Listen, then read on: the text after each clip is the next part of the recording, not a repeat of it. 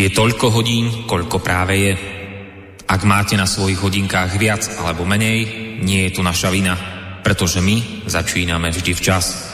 Ale nemôžeme zaručiť, že tiež včas skončíme. Začína sa totiž hodina vlka.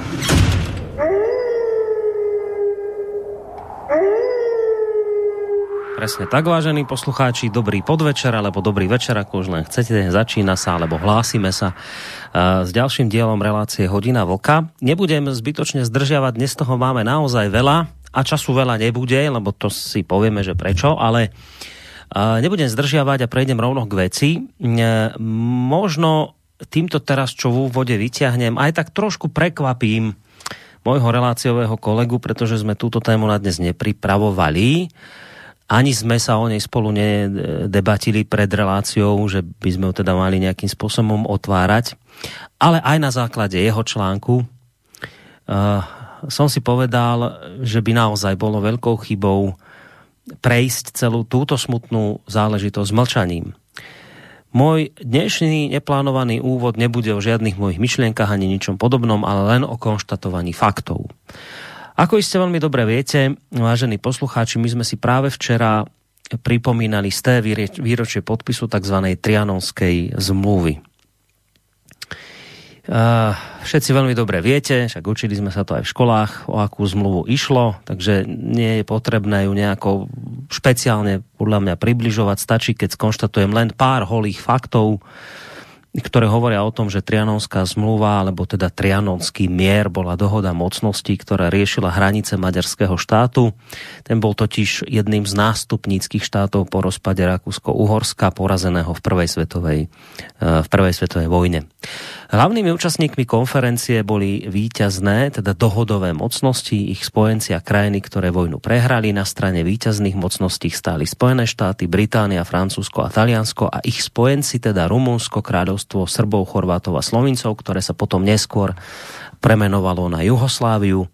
No a medzi spojencami bolo aj Československo. Porazená strana, bývalá Rakúsko-Uhorská monarchia, bola zastúpená Maďarskom, ktoré bojovalo v tejto vojne po boku e, Nemecka. Bola to vlastne kapitulácia maďarskej vlády po niekoľkých rokoch vojem. Kým maďarskí delegáti po ponižujúcom podpisovaní alebo podpísaní Trianonsku sieň rýchlo opustili, prítomní zástupcovia z Československa, Rumunska a kráľovstva Srbov, Chorvátov a Slovincov si vrúcne blahoželali. Definitívny zánik Veľkého Uhorska zároveň znamenal potvrdenie hraníc ich nových štátov a Maďari samozrejme túto zmluvu dodnes vnímajú ako jednu z najpotubnejších udalostí svojich vlastných dejín. Dôsledky Trianonu boli pre Budapešť naozaj zdrvujúce. Vari najbolesnejšie e, niesli Maďari a nesú dodnes stratu Sedmohradska, považovaného za srdce národa, ktoré sa stalo aj oficiálne potom súčasťou Rumúnska. Samozrejme ťažké pre nich bolo aj odstúpenie tzv. horného Uhorska, alebo teda Felvídeku, ako to oni hovorili. Bavíme sa samozrejme o Slovensku, ktoré bolo odstúpené Československej republike. Prevažná väčšina Maďarov vníma rozsah územných strát s troma miliónmi Maďarov oddelených hranicou od maďarského štátu ako národnú krivdu a nespravodlivosť, ktorá sa v Maďarsku od roku 2010 pripomína pamätným dňom národnej spolupatričnosti. Pravdu povediac,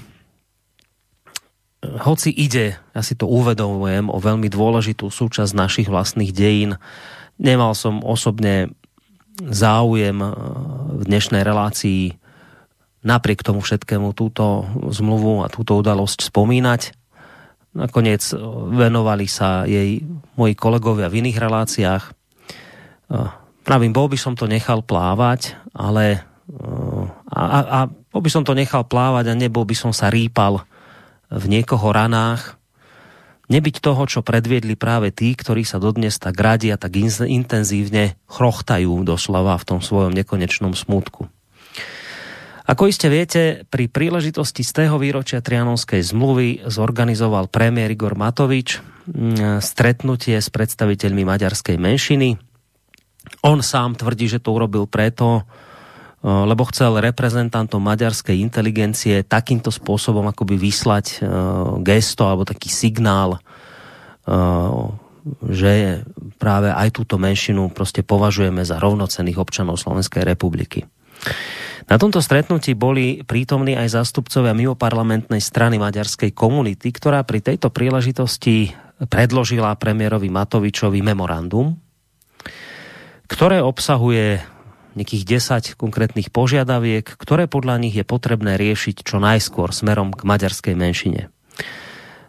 Tých bodov je 10, ja ich nebudem venovať, stačí keď poviem, že v tomto memorande okrem iného žiadajú e, napríklad uznanie Maďarov za svojbytný politický národ v rámci Slovenska alebo vytvorenie maďarského okolia spravovaného Maďarmi prostredníctvom svojich volených zástupcov.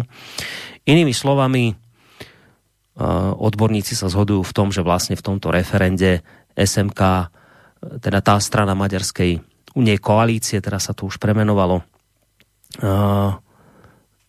žiada v podstate autonómiu Slovenska. teda autonómiu pre Maďarov. tak poďme si vypočuť, čo na toto vlastne povedal premiér Matovič. Považujem to za úplne hlúpe zneužitie podanej ruky. Doslova by som povedal, podáte niekomu pravú ruku a on vám miesto toho, aby vám ju podal, tak vám do nej napluje. Stačilo mi, že ten spôsob, ktorý, ktorý páni zvolili, že ešte predtým, ako na to stretnutie prišli, potrebovali ukazovať, že oni idú s nejakým memorandom a vrát, chcú vrátiť slovensko-maďarské vzťahy niekam 30 rokov dozadu. Takýmto štýlom sa so mnou baviť nebude, takýmto štýlom sa nikto nebude baviť so Slovákmi na Slovensku. Ja som podal ruku v mene vlády Slovenskej republiky, priateľskú ruku a niekto, kto si nedovidí ďalej od nosa, túto situáciu chcel zneužiť na to, aby znova tu rozdúchal národnostné vášne. Túto hru hrať nebudem. Treba povedať, že v podstate nereagoval len Vatovič, samozrejme vyjadrovali sa ďalší, okrem iného aj minister zahraničných vecí Ivan Korčok, ktorý podľa vlastných slov ostal zaskočený, šokovaný krokom zastupcov maďarskej menšiny. Podľa jeho slov eh, SMK týmto krokom odmietla ústretové gesto slovenského premiéra, pričom to navyše nejakým spôsobom ani neprispelo k dobrým vzťahom medzi Slovenskom a Maďarskom. Proti akejkoľvek diskusii o otváraní Trianonskej zmluvy sa vyslovil aj predseda Národnej rady a šéf eh, strany Zmerodina Boris Kolár. Poďme si vypočuť aj jeho. Toto je veľmi výbušná zmluva, hlavne pre našich susedov. A ja by som bol veľmi nerád, keby akýkoľvek politik dával možnosť zadrapiť sa, alebo dával možnosť len trošku pootvoriť tú knihu alebo tú zmluvu, aby sme proste nepripustili ani diskusiu o otváraní nejakej trianonskej zmluvy, lebo by to mohlo vyústiť do nedozierných dôsledkov pre oba, obe krajiny a oba, oba štáty. Dnes máme tie vzťahy vynikajúce. Pozerajme sa do budúcnosti. Vzťahy medzi Maďarskou republikou a Slovenskom sú posledných 10 rokov nadštandardné. Rovnako by sme mali upevňovať V4 projekt, podporovať sa navzájom. Áno, v prípade aj nejakých atakov alebo, alebo nejakých upozornení z Európskej únie smerom k Polsku, k Maďarsku, treba držať spolu a týmto vyjadrovať tú spolupatričnosť aj s tým maďarským ľudom a národom a ich krajinou. Ale nedovolme tejto veľmi výbušnej dobe, preto lebo musíme si uvedomiť, že po tejto koronakrízi príde veľká ekonomická kríza. Začínajú prepušťať ľudí prakticky na celom svete. A keď je takáto situácia, tedy, tedy sa hľadá vinník, akýkoľvek. A môže sa stať, že rôzne temné sily, či u nás, alebo v Maďarsku, využijú aj takéto drobné zádrabky k tomu, aby rozhorel obrovský oheň. Nerobme to, buďme zodpovední a preto je veľmi dôležité to udržať v takýchto intenciách a nedávať ani trochu možnosti rôznym temným silám, aby to znova začali otvárať. Urobili si na tú politiku a je veľmi dôležité, aby boli teraz a hlavne v tejto dobe a v tejto otázke najvyšší ústavní činiteľia veľmi zodpovední. No, no, treba povedať, že na túto kauzu, ktorá vznikla po tom, čo predviedla SMK, e, nereagovali len politici, ozvali sa aj ľudia z verejného života, okrem iných politolog Eduard Chmelár, ktorý v tejto súvislosti varoval, že premiér Matovič o tom pripravovanom memorande zo strany SMK dopredu vedel.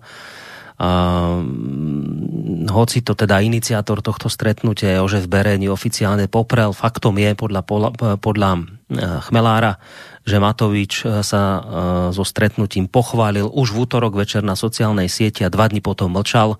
Navyše SMK zverejnila text memoranda maďarskej komunity ešte pred samotným stretnutím, na ktorom ho premiérovi odovzdala, takže Igor Matovič sa sotva môže podľa Chmelára tváriť v tejto chvíli prekvapenia a nejako ubolenie. Tým skôr, že SMK sa nikdy netajila požiadavkami na autonómiu už pred aj samotnými voľbami.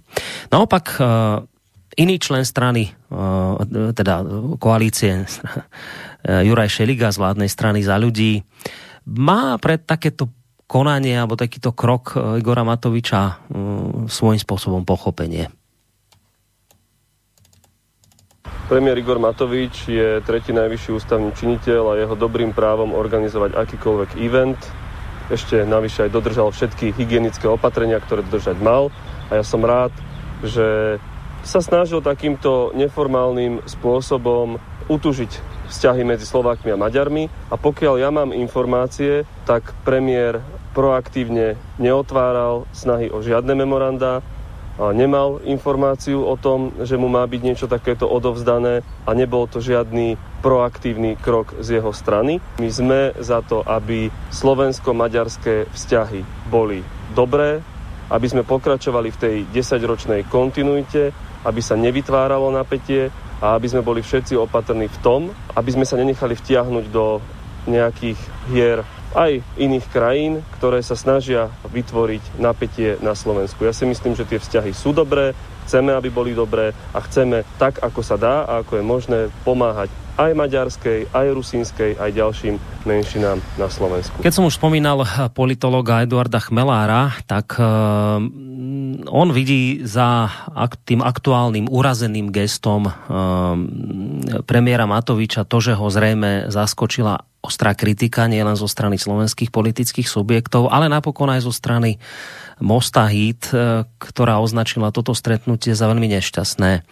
Samozrejme, celá táto záležitosť nenechala chladnou ani opozíciu, ktorá kritizovala okrem iného aj samotný postup premiéra Matoviča, ktorý mal údajne prislúbiť zástupcom maďarskej menšiny e, na tomto stretnutí rôzne ústupky. Ešte si na záver vypočujme Jana Podvanického, ktorý nedávno vystúpil e, zo strany Smer. Podľa informácií, ktoré prenikajú, im prislúbil vypustiť z Ústavy Slovenskej republiky vetu my, národ slovenský, respektíve jej nahradenie slovami my, občania Slovenskej republiky. Každý, kto si prečíta preambulu Ústavy Slovenskej republiky, zistí, že naša preambula je moderná. Ak teda niekto tvrdí, že treba nahradiť slova my, národ slovenský, slovami my, občania Slovenskej republiky, tak buď nečítal preambulu Ústavy Slovenskej republiky, alebo umyselne zavádza, alebo, čo je najhoršie, snaží sa umelo vyvolať konflikt medzi slovenským národom a príslušníkmi národnostných menšín, teda predovšetkým maďarskou národnostnou menšinou. Posledné roky panuje medzi väčšinovým národom a príslušníkmi národnostných menšín naozaj dobrá spolupráca a pokoj. Ja chcem vyzvať všetkých, najmä predsedu vlády Igora Matoviča, aby prestali s vyvolávaním národnostných vášní, pretože môžu zapaliť iskru, ktorá môže mať nebezpečné dôsledky. No, ja ešte v závere tohto celého dodám, že v reakcii na toto stretnutie Matoviča eh, z SMK žiada teraz mimo parlamentná strana Mosthit, ktorá takisto zastupuje maďarskú menšinu, aj keď ho treba povedať, že ona je v tomto smere trošku umiernenejšia. Uh, žiada táto strana teraz zmenu preambuly ústavy uh, na nápravu zákona takisto o dvojitom občianstve, prijatie obsiahleho menšinového zákona a ďalší rozvoj zaostalých zmiešanie, zmiešanie obývaných regiónov podľa hovorkyne tejto strany bude teraz dôležité, či myšlienky, ktoré premiér prezentoval na tomto stretnutí, dokáže jeho vláda aj premietnúť do konkrétnych činov. Tak takto nejako, vážení poslucháči, to aktuálne vyzerá, takto sme to nejako aktuálne dopracovali, zdá sa vďaka proaktívnosti nášho premiéra Matoviča, ktorý možno sa rozhodol hasiť niečo, čo v tejto chvíli ani tak veľmi nehorelo.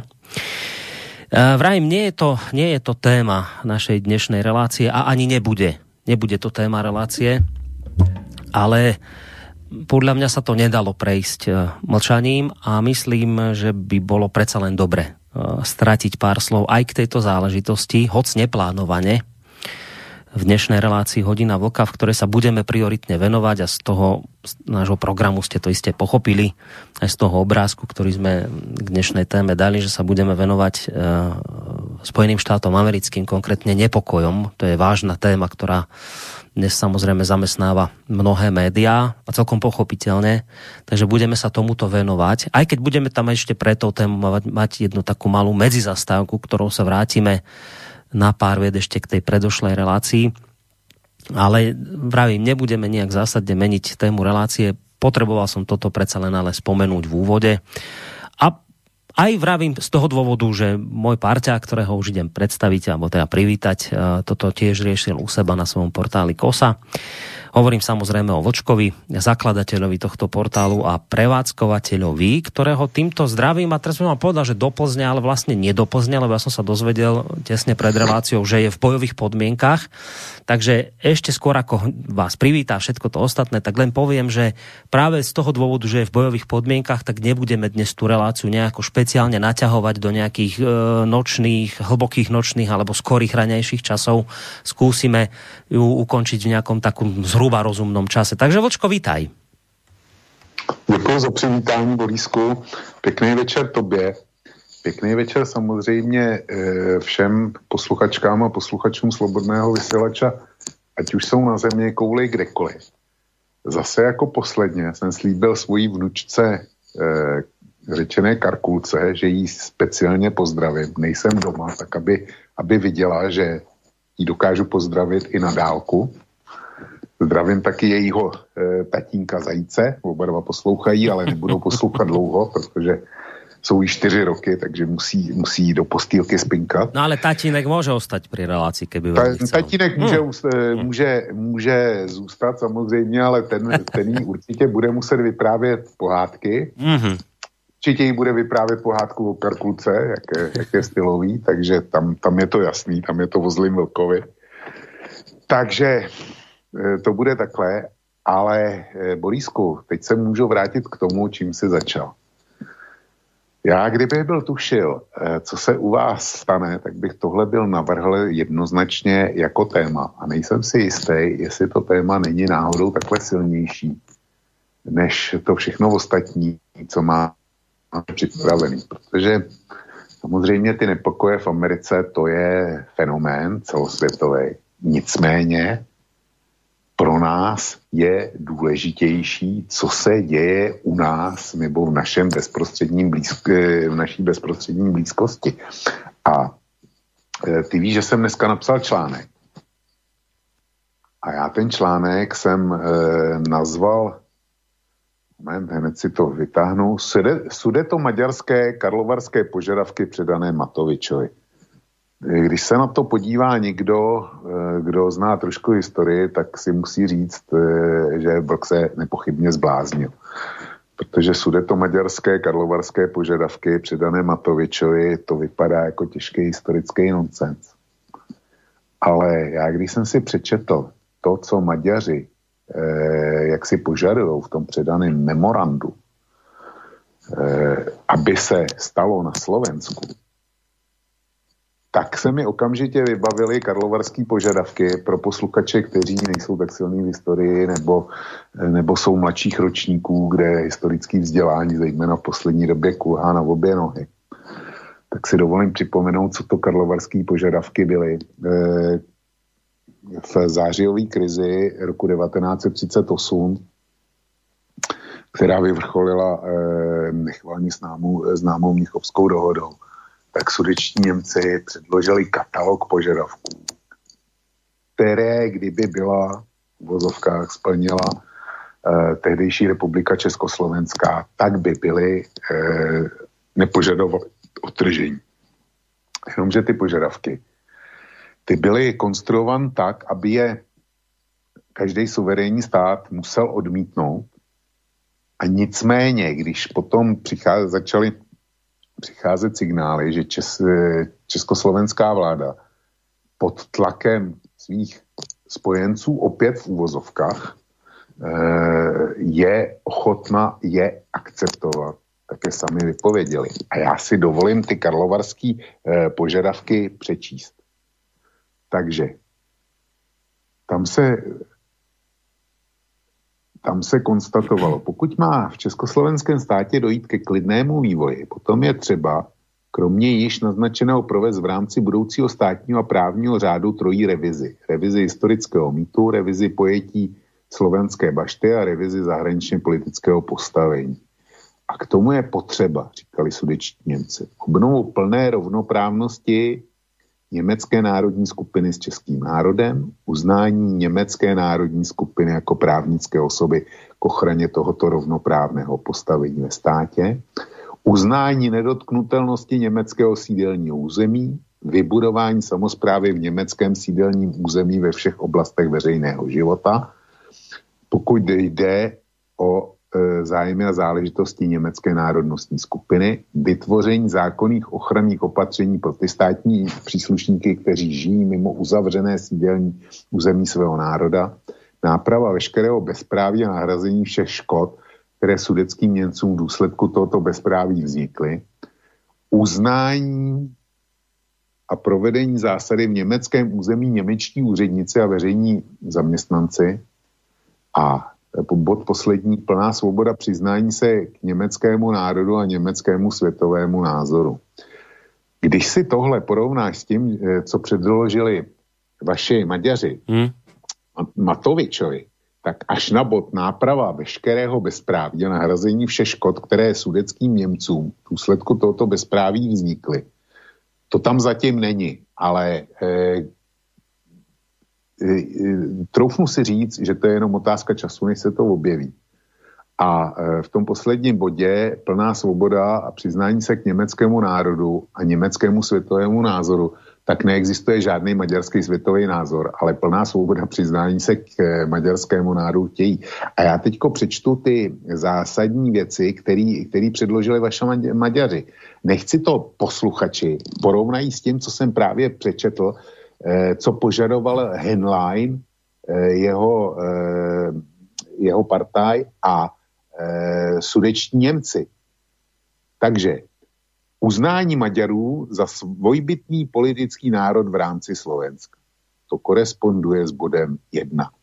Vytvoření maďarského okolí, eh, které by spravovali Maďaři prostřednictvím svojich volených zástupců. No to je přece, eh, přece další bod, který tam byl. Jazyková požadavka, aby se v úradoch, na súdoch jako úradní jazyk používala maďarčina. I tohle chtěli tohle chtěli sudeční Němci. Tam, když náradí slovo maďarština, slovem Němčina, tak je to, tak je to úplně to samé. Tak a potom, potom další požadavky. Apeluju, to už si říkal, apeluju, aby preambula ústavy Slovenské republiky uznala maďarskou národnou komunitu za štátotvornou. To, z čeho jsem úplně vedle, to je další bod, dělej, aby bylo zabezpečené slobodné používání našich národních symbolů. Hymna, erb, trikolora v každé oblasti života. Takže Maďaři říkají, že chtějí používat, eh, používat maďarskou hymnu, maďarský státní znak a maďarskou trikoloru eh, ohledně toho, když bude na ma- maďarských územích na Slovensku jakákoliv oficiální záležitost. To mi teda už hlava nebere. A další požadavek. SMK těž chce, aby maďarský jazyk byl rovnoceným jazykom na území obývané našou komunitou. To je, to tam Němci mají taky, nebo měli taky. A e, bod e, předposlední, hranice subjektů veřejné zprávy, aby hranice subjektů veřejné zprávy zohlednily existující přirozené regiony. I tohle tam měli sudečtí Němci. Jo, a bod poslední, ten teda sudeční Němci neměli, aby vláda Slovenské republiky podpořila požadavku, e, požadavky maďarské katolické obce na vytvoření samostatné arcidiecéze. Čili oni nechtějí, oni nechtějí uh, ani nechtějí diecezy, to znamená, aby v jejím čele stál biskup, protože ten by byl podřízený uh, metropolitovi uh, slovenský katolický církve, ale oni chtějí arcidiecezy. A arcidieceze je podřízená přímo papežovi. Čili uh, oni chtějí i náboženskou nezávislost, prostě stát ve státě. Čili já, když jsem viděl ty požadavky, tak jsem okamžitě sáhnul, eh, sáhnul na svý zdroje a vytáhl jsem ty karlovarské požadavky. A pro mě to je, hmm. pro mě to je sting. A eh, jak si počínání sudeckých Němců vedlo, eh, vedlo k rozbití Československé republiky, potažmo, eh, potažmo teda v podstatě k druhé světové válce. A na Slovensku najednou vzniká stejný požadavek. Já jsem nepochopil, proč Igor Matovič to střetnutí ke stému výročí no. trianonské smlouvy vůbec inicioval. Buď, tam jsou, tam jsou pouze dvě možnosti.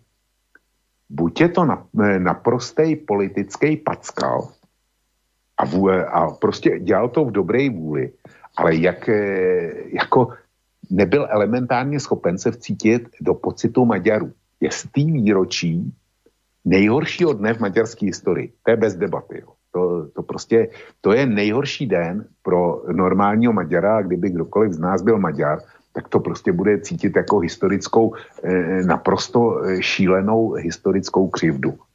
Prostě oni ztratili, oni ztratili jednu třetinu obyvatelstva a dvě třetiny území.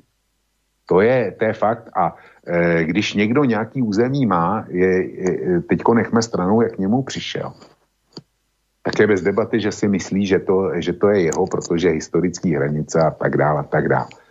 A on, a Matovič, jako předseda slovenské vlády, neví nic jiného, než v den největší, největšího maďarského ponížení zorganizovat setkání se zástupci eh, maďarské politické veřejnosti.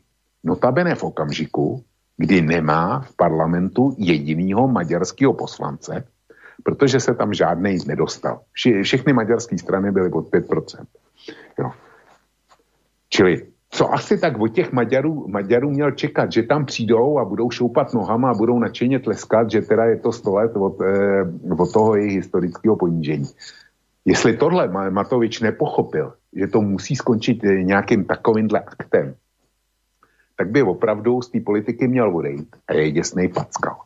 A nebo což naznačil Eduard Chmilár. A e, jako ty si předvedl, že ty zprávy o tom, že Matovič měl informace o tom, že něco takového bude a že, že jim snad i něco přislíbil jakoby dopředu, tak v tom případě Matovič hraje velmi hnusnou politickou hru, protože ví, že přijdou potíže, veliký hospodářský potíže. O tom mluvila dneska vaše prezidentka když přednášela zprávu o stavu země. O tom, o tom mluvil Kolár e, v té odpovědi, co si pouštěl. Mm. A všichni, všichni o tom mluví. A může být, já, já nevím, já toho Matoviče e, mám nakoukanýho velmi povrchně, ale je, pro mě je to člověk, který je schopný politického kalkulu, že když vím, že budou potíže, tak dopředu vyrobím falešný problém. Mm-hmm, čiže nějaký zástupný problém, který budou lidé zástupný řešit. problém, mm-hmm. kam, kam potom budu ukazovat lidem, podívejte se, co se děje.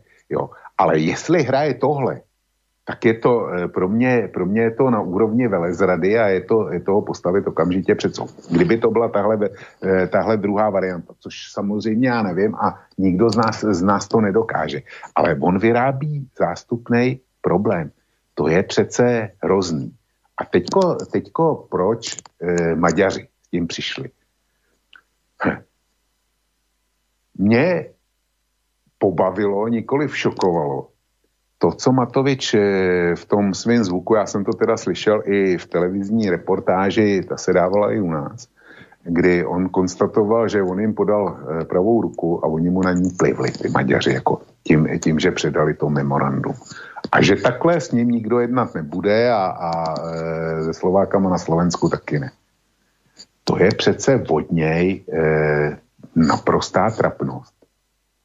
Protože ty Maďaři se chovali přesně tak, jak se choval v politice Igor Matovič. Prostě, prostě připravili provokaci. Zcela vědomou provokaci. A pak si povíme proč. Jo, protože ono to má, to má racionální základ. Eh, připravili, eh, připravili provokaci. Teď Matovič pracuje v politice se trvale pouze s provokacemi, s podobnýma provokacemi. To je jeho hlavní politický prostředek, eh, kterým působí na lidi. Neustálá provokace. Takže mu to jednou někdo vrátil. A on říká, takhle se mnou jednat nikdo nebude. Vždyť vem si to e, jeho politickou kariéru. A to je, to je jedna podobná provokace za druhou. A teď k těm Maďarům. Proč to udělali? To má, e, to má docela e, logický pozadí a jasný jádro. A už jsem říkal, že žádná z maďarských politických stran se nedostala do parlamentu. Jejich zájmy nikdo nezastupuje. A přitom Maďarů určitě, já nevím, kolik, kolik eh, tvoří maďarská populace u vás celku, ale myslím si, že to rozhodně bude víc než 5%. Viac, viac, viac, to bude okolo 10. No, okolo 10, 10 no. tak máš 10% hmm. voličů, který, který nikdo nezastupuje proto, eh, a nezastupuje proto, že bohužel moje klasická věta, příliš mnoho náčelníků a žádný indiáni. Prostě Maďaři se roztříštili. No a tahle ta koalice je z nich nejsilnější. A samozřejmě, že, že chce sbírat body a chce se postavit jako do čela eh, toho maďarského hnutí a strhnout na sebe všechny maďarský voliče, aby se stala eh, parlamentní stranou co nejdřív a co nevidět. A nacionalismus je k tomu přesně ten pravý prostředek. Protože co mají ty deklasované maďarské politické strany dělat a hrát, dávat do hry, když ne nacionalismus. Jo. Jim nic jiného nezbylo. Ne po, po, ne po výsledku vašich posledních voleb. Takže ti uchopili iniciativu a tímhle směrem. A taky se všimni, ty si tam citoval, citoval eh, stanovisko Hídu k tomu. Híd, když zjistil, odkud fouká vítr, tak najednou z těch umírněných, eh, eh, řekněme, občanských demokratů, ale nikoli ve smyslu eh, český ODS, ale občanských demokratů ve smyslu demokracie a občanská společnost, jak se zatím prezentovali, tak oni přicházejí s úplně stejnýma požadavkama. No. Protože si uvědomili, že jestliže tohle, tuhle iniciativu přenechejte té maďarské koalici, no tak e, samozřejmě voliči je budou ignorovat a vykumujou je. A teďko máme, teďko máme další rozměr a to je stejná motivace jako u Matoviče. Já už jsem o tom mluvil. Není vyloučeno, že Matovič vytváří falešný a umělej problém, falešný cíl pro nespokojený voliče na Slovensku, pokud ekonomická situace eh, se začne veľmi a veľmi zhoršovať. Len ti trošku do toho skočím, aby to, no. aby to dalo celý taký akoby ucelenejší obraz, toto, čo hovoríš o zástupnom probléme. Zajtra budú v Bratislave, myslím, protesty proti tým opatreniam, ktoré sa tu robili v súvislosti s koronakrizou a idú už žiadať demisiu Matoviča. Čiže na Slovensku už sa začínajú formovať isté ostrovčeky odporu voči nemu a už to nie je prvýkrát, čo budú protesty proti nemu za jeho odvolanie. Čiže aj z tohto hľadiska by mu vyhovovalo vy, vymyslieť zástupný problém, kde ľudí presmeruje, že všimajte si teraz týchto Maďarov, buďte na nich naštvaní, lebo nehoráznosti opľuli mi ruku, na to ľudia počujú, že toto by svojím spôsobom dávalo význam. Toto, no, čo rozprávaš. Přesně, to, jo, e, to je jedno ze dvou, ze dvou vysvětlení. Druhý, e, to, to, to první, je, že Matovič je hlupák, který není, ochot, není schopen si uvědomit elementární důsledky eh, akce, kterou, kterou připraví. Ale ty Maďaři, ty maďarské politické strany, ty jsou na tom úplně stejně. A já se zase vrátím k paralele se sudeckýma Němcema.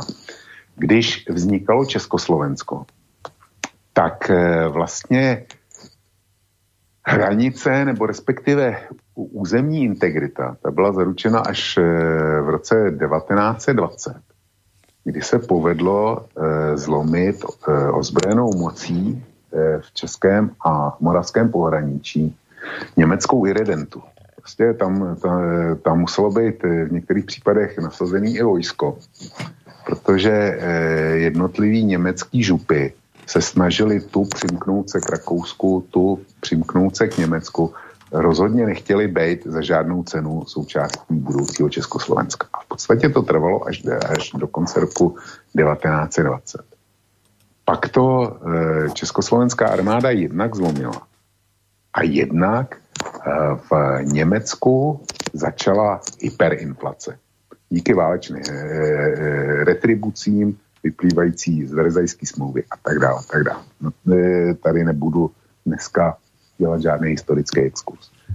No a pokud bylo v Německu, v Německu zlé a v Čechách se dařilo dobře, tak eh, ze sudeckých Němců, nebo z těch Němců, který, který se chtěli separovat Deutschbahnem, tak se najednou stali čeští Němci. A ty čeští Němci podporovali takzvané aktivistické strany a oni měli e, pravidelně v každý československý vládě jednoho nebo dva ministry. Měli pěkný německý jména, Spinka a Cerny, no, to byli Němci po svých předcích jako Polena, ale prostě byli tam a jako spolupracovali. Ale pak přišla krize, velká hospodářská krize v roce 29, 30, 31, 32 a samozřejmě ta vynesla k moci jednak Hitlera, a v Německu přišel eh, Hitler se sociálním programem, s programem obnovy, nastartoval válečný průmysl a tak dále. A najednou se v Německu začalo dařit lépe než, eh, než eh, v České republice, kde mimochodem tu velkou krizi odnesl především průmysl v Sudetech protože to byl lehký spotřební průmysl typu textilky, skládny, e, krajkářství, rukavičkářství a podobně. Prostě eh, to, to byl, tohle byly průmyslové sektory, v kterých byly sudety silný. Zatímco český vnitrozemí to bylo, to byla Škodovka, ČKD, Vítkovice, eh, to byly e, investiční celky a tak dále. A v každé krizi lidi okamžitě omezí spotřebu. Čili spotřební zboží nešlo, ale státy měly ty kontrakty rozjednaný a když někdo chtěl dělat z plzeňský Škodovky, tak je, tak je prostě dostal. Jo? Nebo když chtěl e, lodní řídele pro e, svou válečnou flotilu nebo pancéřové plechy pro svý lodě, no tak Vítkovice dodávali. A e, něco podobného si myslím, že se docela klidně může odehrát u vás. Prostě pokud maďarské strany do toho kalkulu e, zapojili i to, že teďko uh, hospodářsky půjde takzvaně tlustej do tenkej. A že, uh, že nás nečekají snadní a lehký časy, tak uh, samozřejmě to, nevím, prostě ty maďarské okresy, ty jsou, ty jsou ty lepší, jako Dunajská streda, tak ty jsou silný zemědělsky, ale je tam slabý průmysl. A takový ty ob, okresy typu Rimavská sobota, Rožňava, e, já si myslím, tam budou patřit i Michalovce a, a podobně, kde je silná maďarská menšina.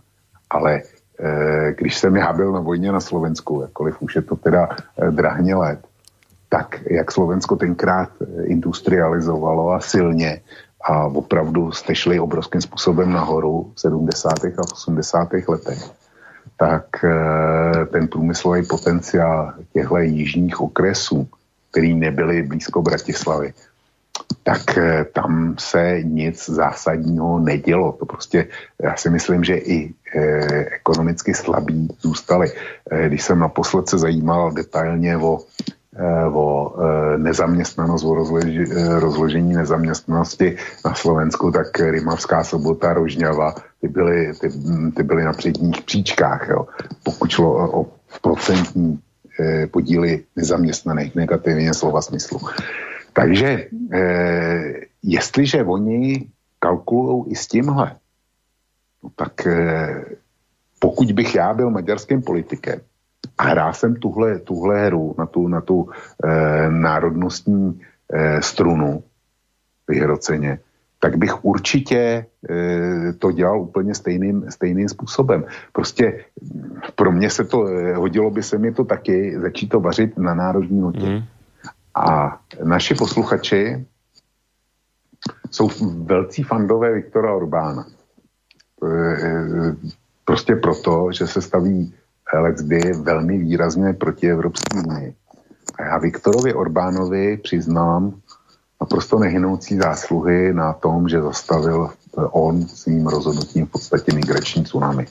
Mnohokrát jsme to tady říkali, ale několikrát už jsem upozorňoval na to, že to není důvod k žád, vůbec k žádnému jásotu, protože stejný Viktor Orbán eh, vydal eh, nebo inicioval ten zákon, že každý zahraniční Maďar, pokud požádá o maďarský pas, takže ho dostane. Jo. A tohle je v podstatě útok na všechny sousední státy.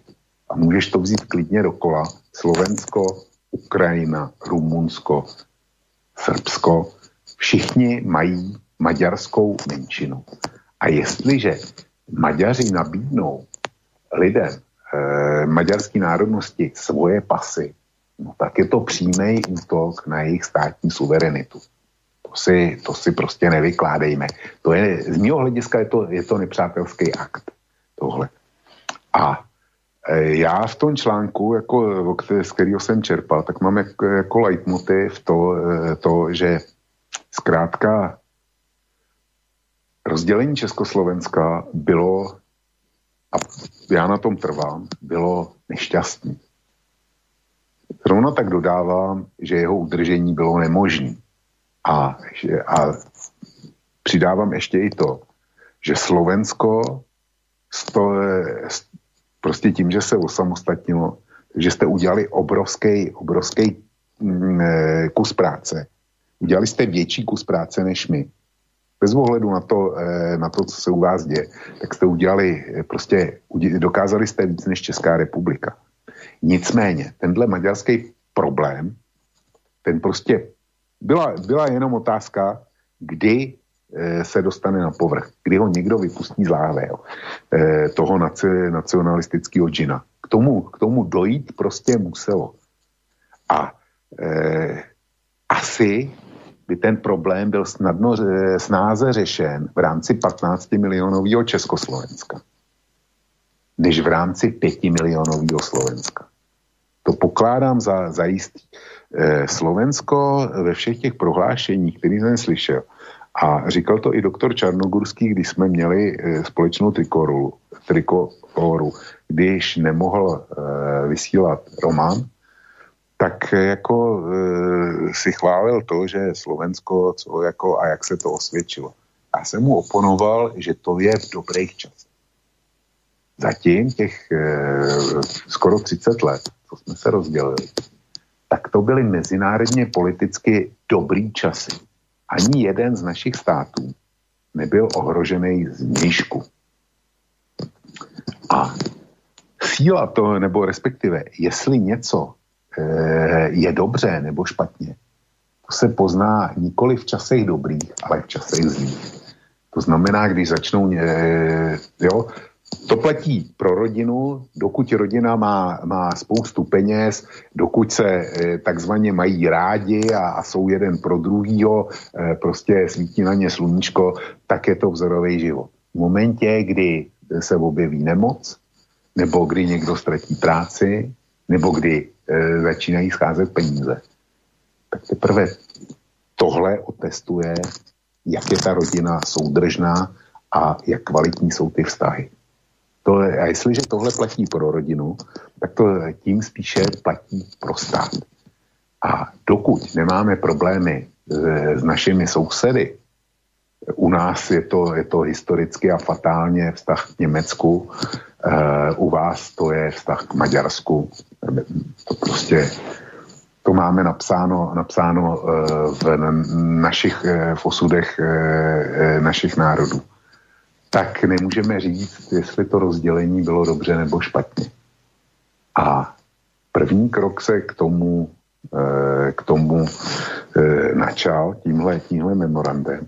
A Matovič říká, že takhle nebude s ním a ze Slováky na Slovensku nikdo mluvit. Matovič se hrozně plete. Hmm. Měl by, ale tu agendu nebude nastavovat on, ale tu agendu budou nastolovat Maďaři. A Slovensko podle mýho přesvědčení má dvě cesty a obě jsou špatné. Dopředu. Pokud to nebyl e, ze strany Maďarů jenom e, nějaký meteorologický balónek, který je vypuštěný a snímá sílu větru a, a te, posílá, posílá údaje o tom, jaké, jaké je vítr a, a e, teplota a tak dále. A za chvíli se ztratí a nikoho už nezajímá. Pokud to není tenhle případ, tak Slovensko, e, že by, že by teda ty požadavky zazněly a všichni na ně e, vyšumělo to a všichni na ně zapomněli. Tak Slovensko má pouze dvě cesty a ty jsou špatné. První je nějakým způsobem e, Maďarům vyhovět.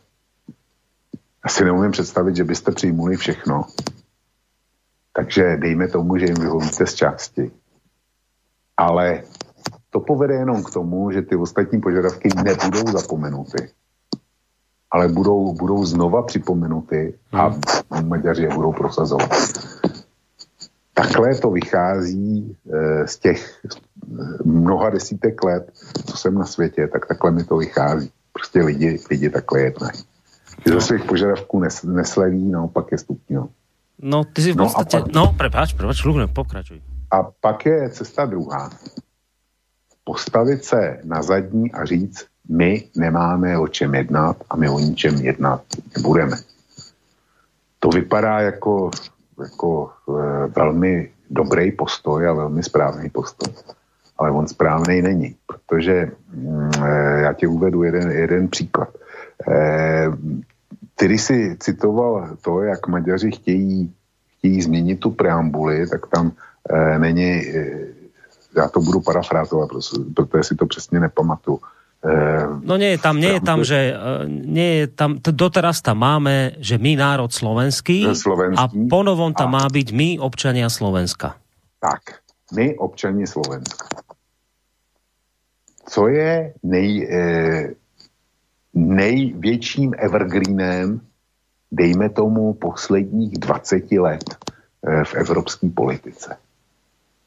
Občanská společnost, občanská iniciativa nikoli v strany, ale nikoli v národy, národ je pomalu zprostý slovo, ale e, občanská společnost.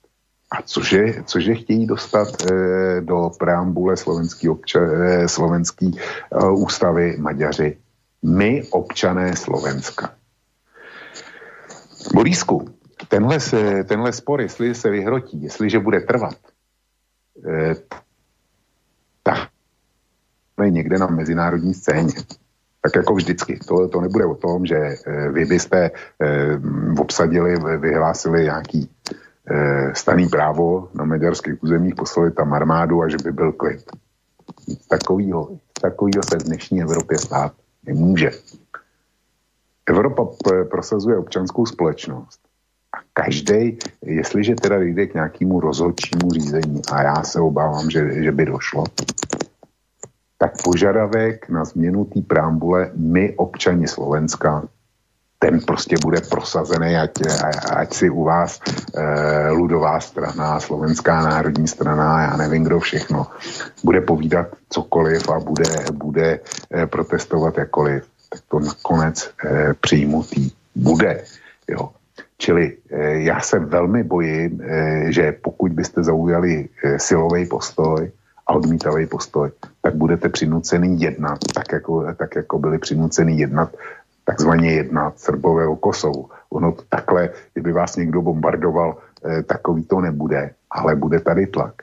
A dovolím si upozornit ještě na jednu zásadní věc.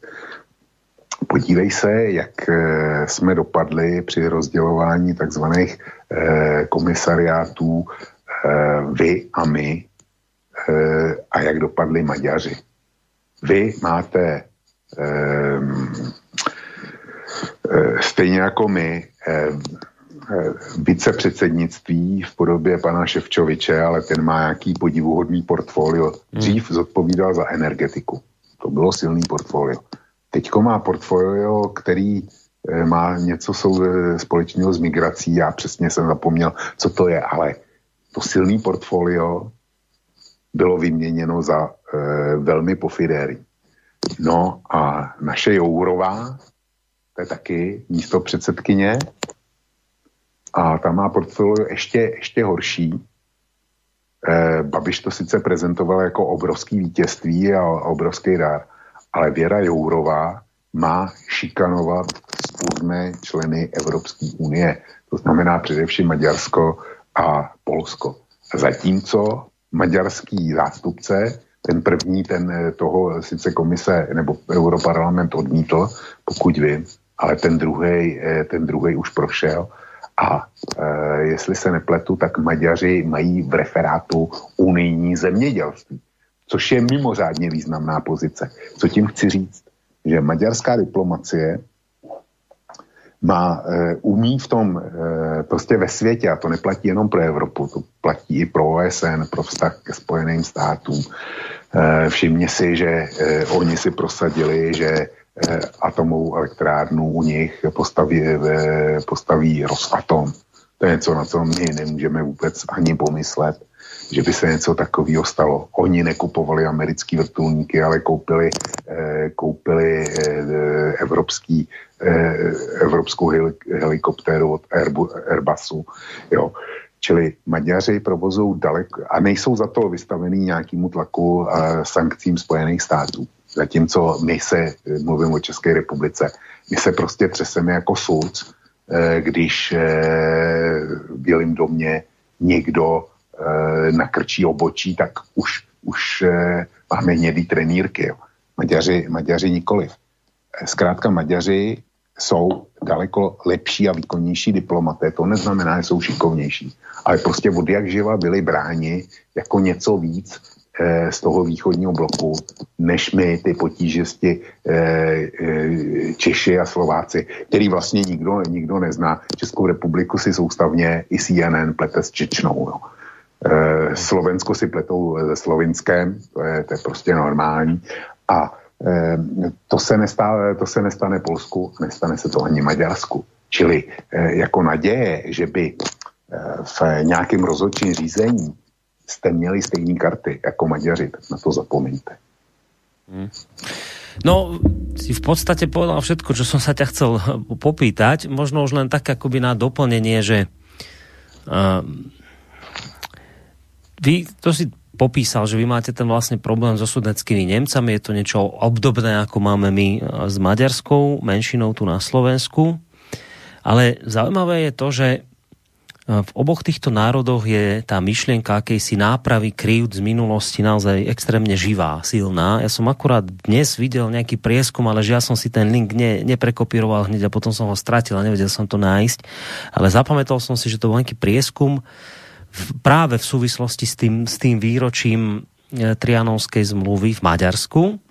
A tam sa ti cez 90% ľudí vyjadrilo, že teda ako tá zmluva vlastne bola skoncipovaná a vôbec ako e, bolo prevedené to povojnové vysporiadanie, že to bolo voči ním, voči Maďarom mimoriadne nespravodlivé. Takže aj z tohto je teda očividné, že táto téma v maďarskom národe proste žije ďalej. Ja to proste cítim tak, že to uh, ako keby sa len čakalo proste na vhodnú chvíľu, kedy bude moc, možné proste tieto krivdy napraviť. Že to nikdy, nikdy aj, aj ten, tá akoby ten signál, ktorý chcel vyjadriť Matovič, že poďme a zakopme tu vojnové sekery a poďme sa tu tváriť, že sme už kamaráti a ideme spoločne budovať. Proste aj z tohto to vidíš, že oni to cítia ako krivdu, ale nie ako krivdu, ktorú si spomíname dobre a berieme ju ako niečo z minulosti viac menej robíme za touto krivdou, je nám smutná, ale robíme nejakú hrubú čiaru. Nie. Je proste krivda, ktorá musí byť napravená. To nie je krivda, na ktorú už sme zabudli, respektíve nezabudli, ale vnímame ju ako historickú záležitosť. Nie, je krivda, ktorá musí byť napravená. A toto mám pocit, že sa deje aj u vás presne v súvislosti so sudeckými Nemcami, preto stále tie Benešové dokrety, preto treba stále niečo proste zrevidovať históriu a ospravedlniť sa tým, ktorí v podstate vojnu vyvolali proti nám. Tak teraz my sa máme ospravedlňovať a, a ustupovať im. A druhá vec ešte, ktorú som chcel spomenúť je ten nešťastný Orbán. Áno, však to je pravda, že v mnohých ohľadoch ho vnímame pozitívne teraz v súvislosti s tou e, migračnou krízou, ale vždy sme tak ako zároveň hovorili, že ale pozor, nerobte si veľké nádeje, To je proste, tento človek je pre Slovákov problém. A ukazuje sa to aj na tom, že jednoducho SMK, či to bola strana maďarskej koalície, alebo to je teraz strana maďarskej komunity, toto je strana. Toto sú ľudia, ktorí v konečnom dôsledku koordinujú svoje kroky s Budapešťou. Presne tak, ako svojho času uh, Henleinovci u vás koordinovali svoje kroky uh, s Berlínom. Uh, Most Heat je pre Eh, je pre maďarského premiéra strana zradcov. To sú zradcovia, ktorí sa spojili spolu so Slovákmi, pretože Most Hit nie je len strana tvorená maďarmi etnickými, ale sú tam aj Slováci. Pre Orbána toto je strana zradcov. Uh, on bol veľmi nešťastný, keď táto strana vznikla. Samozrejme podporoval v tej, v tej dobe veľmi výrazne a významne stranu maďarskej koalície. Oni chodili do Budapešti k porozumí, a teraz chodia títo zo strany, za opäť SMK to je. Čiže, čiže e, taká tá predstava Orbána ako záchrancu Európy je proste pre nás Slovákov problémová, lebo on proste spolupracuje s tými, ktorí Matovičovi predložili toto nešťastné memorandum. On to proste toto, toto je jeho videnie sveta. To je Orbánové videnie sveta. Inými slovami, dalo by sa povedať, že oni, SMK, je predlžená ruka Orbána na Slovensku. Čiže z tohto hľadiska naozaj treba asi zachovať veľmi opatrný postoj k tomuto človeku. Uh, no ale čo je dôležité, že ja ako som ťa tak počúval, však sa, samozrejme som to čítal aj z toho, toho tvojho článku, no nie, nie som, ja som nešťastný z toho, ako si to vlastne vykreslil, lebo to je také, že, že vlastne žiadne riešenie nie je. Že vravíš, všetky riešenia sú vlastne zlé. Že keď to necháš tak, tak uh, jednoducho uh, ani to nie je dobré riešenie, ani to, že by si nejako teraz ustúpil Maďarom, lebo nakoniec vlastne v rámci salámovej metódy uh, budú požiadavky pokračovať, tak, tak akože naozaj neexistuje nejaké dobré riešenie v tomto? Existuje, existuje, ovšem otázka je, jestli je vůbec reálný. Eh, všimně si, že eh, Most Heat byl silný eh, v, dejme tomu, tak deset let na zpátek, kdy se konstituoval a byl silný. Promítně si tehdejší maďarskou ekonomickou situaci. Hmm. To, byla, to byla doba, kdy jsme jezdili do Maďarska do Lázní Moc se nám tam e, e, líbilo, ale vždycky jsem byl hrozně, hrozně šťastný. Jsme do těch lázní v těch 600 kilometrech a zejména po posledních 200 kilometrech e, po maďarských silnicích dorazili.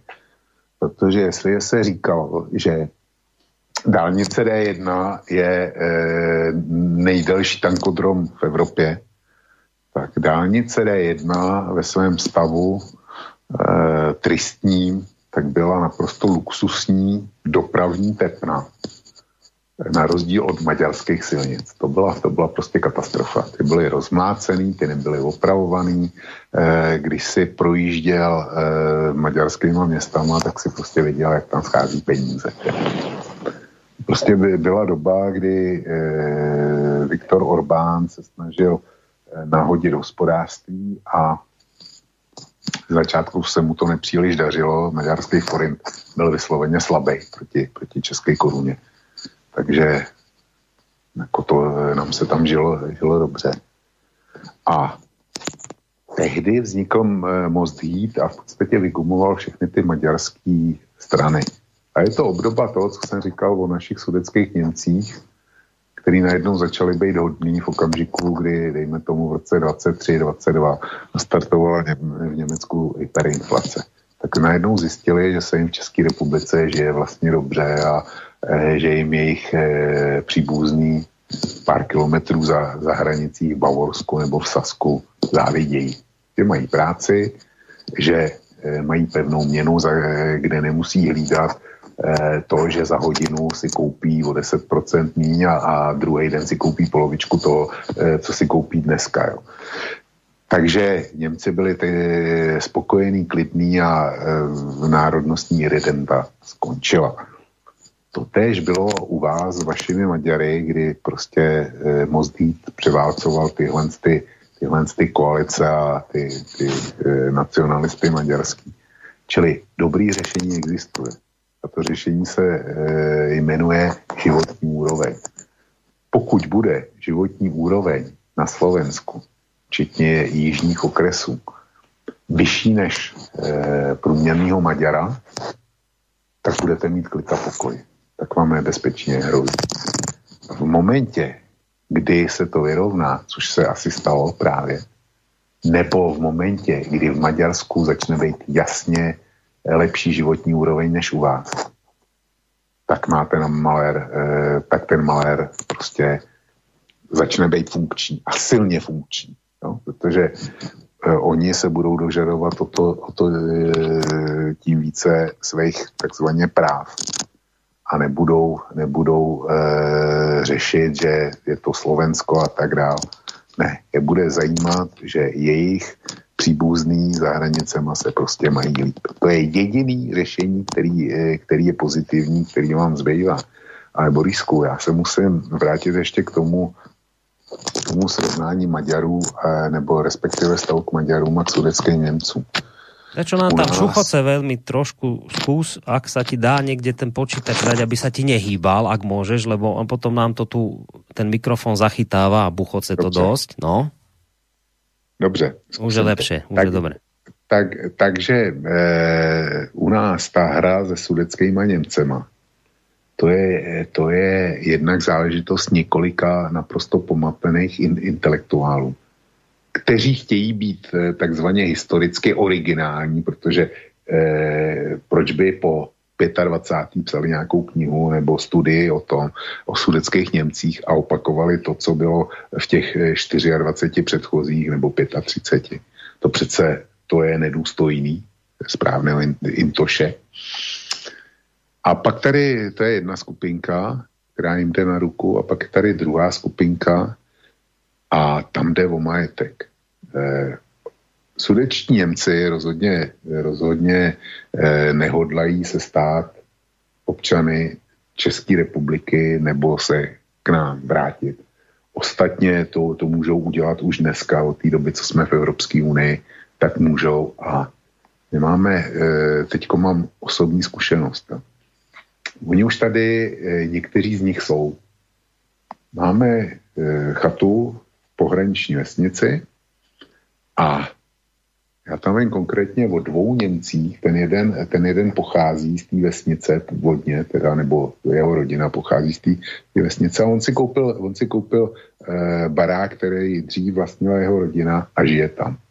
On se tam prostě nastěhoval a pak je tam jeden, u kterého, u kterého to nevím jistě, ale myslím si taky, že to je pravda. Čili kdo se sem chtěl nas, jako nastěhovat, e, a ctít kořeny předků, odkud pochází jeho rodina a dál živit jejich odkaz, tak ten to mohl udělat. Ten, ten už tady je. Ale v podstatě se hraje pouze o majetek a náhradu škody, takzvaně, za, za jejich vyvlastnění. Tak to je, to je český případ. U Maďarů si myslím, že to je trošku jinak. Nezapomeň, že oni, oni prostě ztratili třetinu maďarského území. A protože nehráli tu kartu ochrany náro, eh, národní menšiny, tak jako Němci, tak v postupy mi řešili, řešili Němce a e, řekli, že žádná další válka už nesmí vzejít z toho, že by e, Německo takzvaně chránilo práva svý národnostní menšiny. Tak proto e, byl nařízen odsun Eh, Němců, nejenom z České republiky, z Polska, ale eh, oni částečně šli i eh, ze západní Evropy, z některých zemí, ale tam se o tom moc nemluví. Takže, eh, takže Němci byli vysídleni Maďaři původně, původně se, eh, se na Slovensku mělo stát s maďarskou menšinou, pokud vím to tež. Pak eh, to bylo přehodnocené, protože Eh, Maďaři byli eh, v sovětské eh, zóně zájmový, tak tam nebyl důvod pro to, aby došlo k, trans, k velkému transferu maďarského obyvatelstva, protože to by bylo z těch zemí socialistického bloku, z Československa, z Rumunska, z Jugoslávii, Jugoslávie ještě v začátcích tam patřila taky. Čili o Sovětském svazu nemluvě. Jo. Takže eh, tam eh, k tomu transferu z těchto, z těchto důvodů nedošlo. Čili Maďaři dneska když mluví o tom Trianonu, tak pro ně je to skutečně den národní hamby a národního ponížení. Kdyby byl Maďarem, viděl bych to. Viděl Dobre, bych ja to len jednu takú opravujúcu vec. Ja viem, že to nemyslíš zlom, keď to takto hovoríš, tak sa to bežne vraví, že Maďari prišli o dve tretiny svojho územia, no nebolo to ich územie. Uh, to bolo územie, ktoré obývali trvalo. Trvalo územie osídlené Slovákmi, Chorvátmi, Rumunmi, Rusínmi na základe práva na seba určenie národov. Nežili tam Maďari, žili tam iné národy, že oni neprišli o svoje územie. To je to, čo mňa v tomto smere rozčuluje, že Maďari v tejto veci sa pozerajú na históriu iba od bodu, ktorý im vyhovuje. Ale nechcú vidieť to, že však tu žili iné národy. Dávno pred vami tu žili iné národy, to nebolo vaše územie. Čiže keď sa to povie, že Maďari stratili neviem koľko percent svojho územia, tak to nie je pravda, že to bolo ich územie. Aj keď samozrejme, že oni tuto... jednu třetinu obyvatelstva, a to byli Maďaři, jo, etnickí Maďaři. Tak Takisto ostali eh, Slováci v Maďarsku po tomto. Já vím, ale, no. ale rozhodně jich nebylo tolika. Eh, zkrátka, tady, já nechci tady, tady Veď mám nějaký, ně, nějaký fakta, který bych mohl předložit a ty říkají trošku něco jiného, ale za prvně nechci, a e, nechci především e, naštvat slovenský posluchače. Jo. Ale ten, ten pohled prostě říkám, že, e, že to dělení, který si nabídl, tak není, není tak úplně jednoduchý. A čili vynechme, vynechme tuhle, tuhle kapitolu. Fakt je, že třeba hranice mezi dolní a horní zemí, to znamená mezi Maďarskem a Slovenskem, ta pokud vím, tak ta nebyla nikdy stanovená. Jo nějak, aby byla, aby byla vytí, vytýčena. Na rozdíl třeba, když to vezmu, eh, když to vztáhnu na eh, Českou republiku a české dějiny, tak eh, hranice mezi, mezi Čechama a oběma Lužicema, to znamená horní a dolní Lužicí, což byly taky, taky korunní země e, příslušející e, k Českému království, tak ty byly, ty byly stanovený naprosto pevně. A proto, e, protože tam byla pevná hranice, tak e, doktor Beneš nedosáhl toho, aby přičlenil alespoň dolní Lužici e, k České republice, e, k, k Československu prostě byla ta hranice, zatímco Petr Žalku eh, přičlenit mohl, protože, eh, protože chtěl předmostí, který by chránilo Bratislavu, ale nebyla, nebyla pevně stanovená hranice mezi, mezi horní a dolní zemí, ačkoliv všichni věděli, že Petr Žalka teda jako patří k dolní zemi, když, když to přeženu. Jo, čili tady ty jsou to sto let staré věci, o kterých eh, ani jeden z nás neví, neví dost na to, aby jsme vedli nějakou fundovanou debatu. A i kdyby věděl, tak eh, bychom tím naštvali spoustu posluchačů, což rozhodně ne, ne, eh, nemám zájmu, protože zásadní a základní myšlenkou toho je, že Matovič vypustil džina z láhve. Naprosto zbytečně. Kdyby nebyl dělat výročí trianonský smlouvy oficiální akci pro Maďary, pro nikoho jiného to nebylo. To je nápad chorýho mozku. To, to jinak nemůžu označiť. Tak vieš, stále je to ešte možnosť, že jednoducho Matovič povedal, že sa touto vecou ďalej zaoberať nebude. Nebude toho, kto by to nejakým spôsobom vyťahoval a možno to nejakým spôsobom zanikne celá táto vec. Možno to bol naozaj nejaký taký balónik, ktorý aj títo ľudia z SMK vypustili. Ale uh, máme niekoho na telefónnej linke, čaká, aby som už aj rád prečítal k tomuto maili, lebo ja sa predsa len stále ešte pohrávam s tou myšlienkou, že by sme teda ale predsa mali prísť aj k tej téme druhej, ktorú sme avizovali. Už aj preto, že tu aj mám nejaké maily k tej Amerike. Isté to pre poslucháčov tiež dôležité, takže ja by, urobil by som to tak, že poďme na poslucháča na telefóne, dajme si k tomu maily a ani sám nechcem sa touto témou nejak zaoberať a robiť reklamu ľuďom z SMK, že sa teda zaoberáme touto ich provokáciou. Takže poďme na telefonujúceho poslucháča. Dobrý večer. Dobrý večer, poslucháč z Bratislavy. E, pozdravujem Boriska aj Vlka. E, mohol by som ešte k tej predsa len tej prvej téme, lebo... No jasné, však to aj čakáme, že k nej sa vyjadríte. Áno, samozrejme.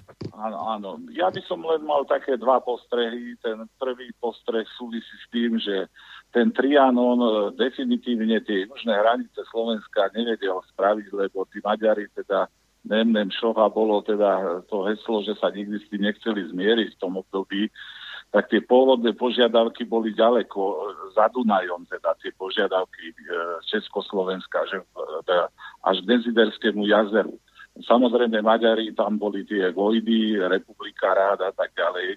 Čiže tá vojenská hranica sa až potom stala štátnou hranicou a tu tí generáli talianskí a francúzsky, ktorí tu ako spojenecké vojska vedeli aj Československej armáde vznikajúcej legiám, to sa až potom ustálilo, tie hranice Československa, teda Československá, južná hranica Slovenska, teda povodie Dunaja a tak ďalej. Ale to sú historické fakty ale dôležité tam je, že tí Maďari ozaj to brali vždy veľmi srdcovo a neváhali teda robiť aj agresívne vystúpenia v podobe vojenských operácií voči teda novoznikajúcemu Československu a neskôr aj voči slovenskému štátu, teda malá vojna.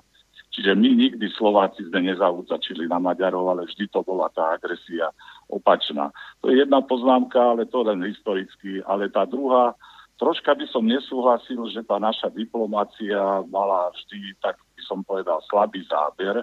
Ono to súvisí aj s tými pomermi v Československu za prvej republiky, najmä vo vzťahu k tej poslednej požiadavke, že chcú mať církevnú provinciu, teda Maďari aj na území Slovenska, pretože dnešné diecezy samozrejme e, nekopírujú tú historickú ostrihomskú diecezu, a my sme už v 37. dosiahli v rámci Československa osamostatnenie, teda cirkevná provincia vznikla. Čiže to bol obrovský úspech slovenského katolicizmu a jeho teda zahraničnej, zahraničnej, by som povedal, reprezentácii vo Vatikáne keďže tu, tu ale treba brať do úvahy, že e, Masaryk a Beneš teda nemali dobré vzťahy až neskôr, teda po, pod hrozbou hitlerovského Nemecka sa snažili normalizovať pomery za, so Svetou stolicou. Čiže tu by som povedal, tu bol veľký úspech slovenskej diplomacie, už počas Československa, že zárodok budúceho Slovenska sa fixoval aj v samostatnej cirkevnej provincii ešte predstihu pred slovenským štátom.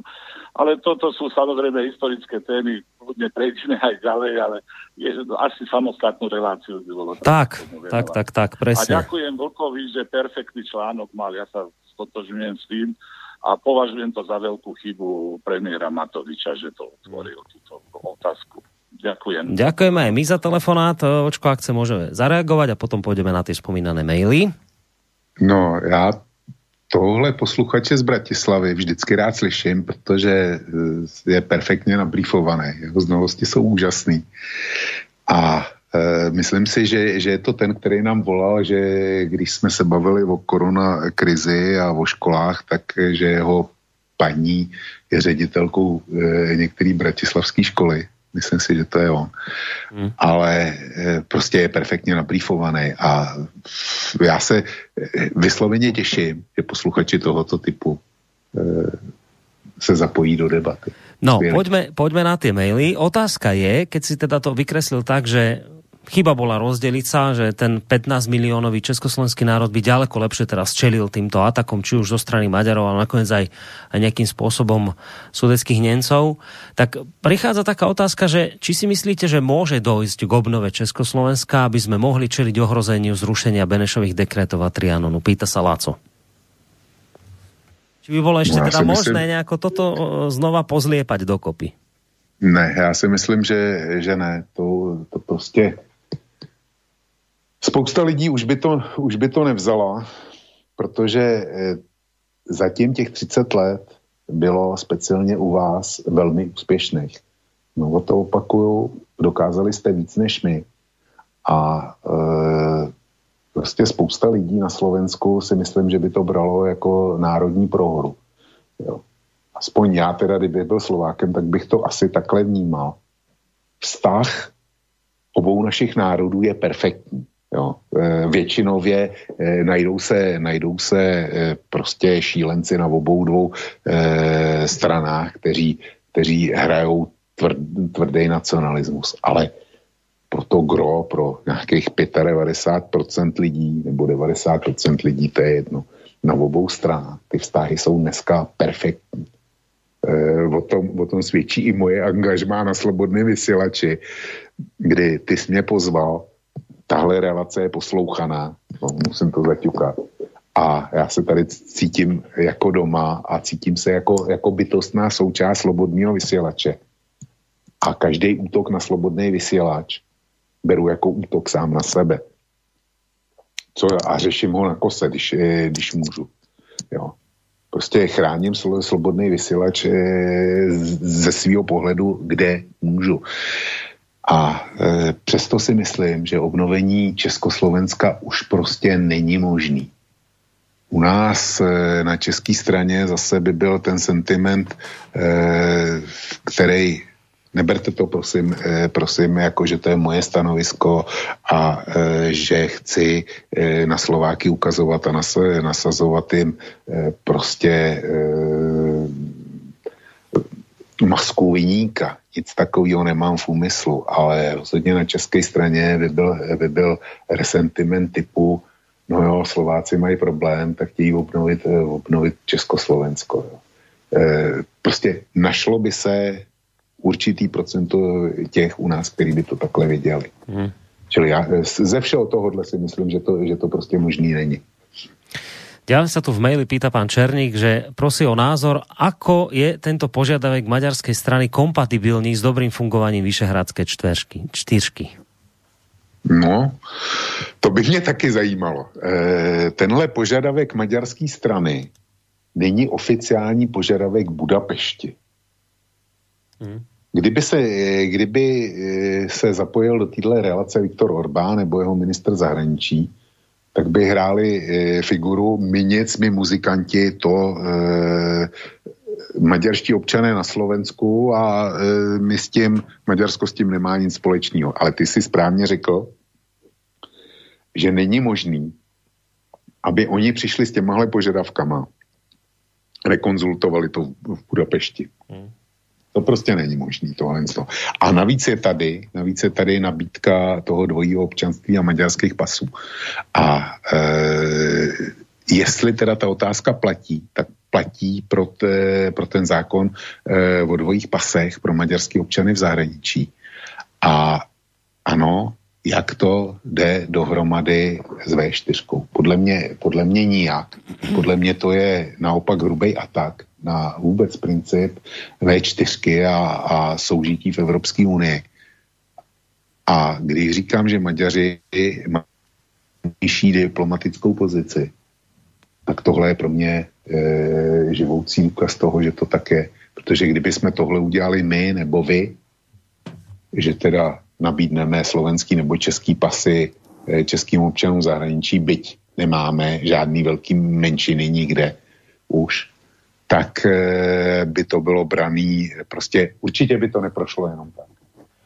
No, uh, Anna uh, píše, že keby si poznal našu ústavu, tak by si teda vedel, že je v nej občianský princíp zakotvený, ale hlavne teda sa vyjadruje k tomu riešeniu. Podľa nej stretnutie Ukrajiny, Rumúnska, Srbska a prijať také opatrenie, aby Orbán prišiel s prosíkom. Iný recept nepoznám, napríklad začať jednať o reparáciách a zločinoch fašistického Maďarska, tak ako Poliaci voči Nemecku, sprísniť zákon o štátnom jazyku, ale hlavne pohroziť hospodársky.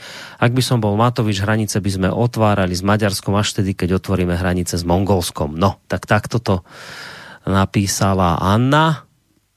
No tak e, Maďaři, pokud by se e, proti ním zavedly nějaké sankce, tak e, za prvně mít nějaký pakt s Ukrajinou dneska při, té, při tom režimu, co tam je, tak tomu bych já se zdráhal, eh, já bych se zdráhal uzavřít, to je, to je poznámka první.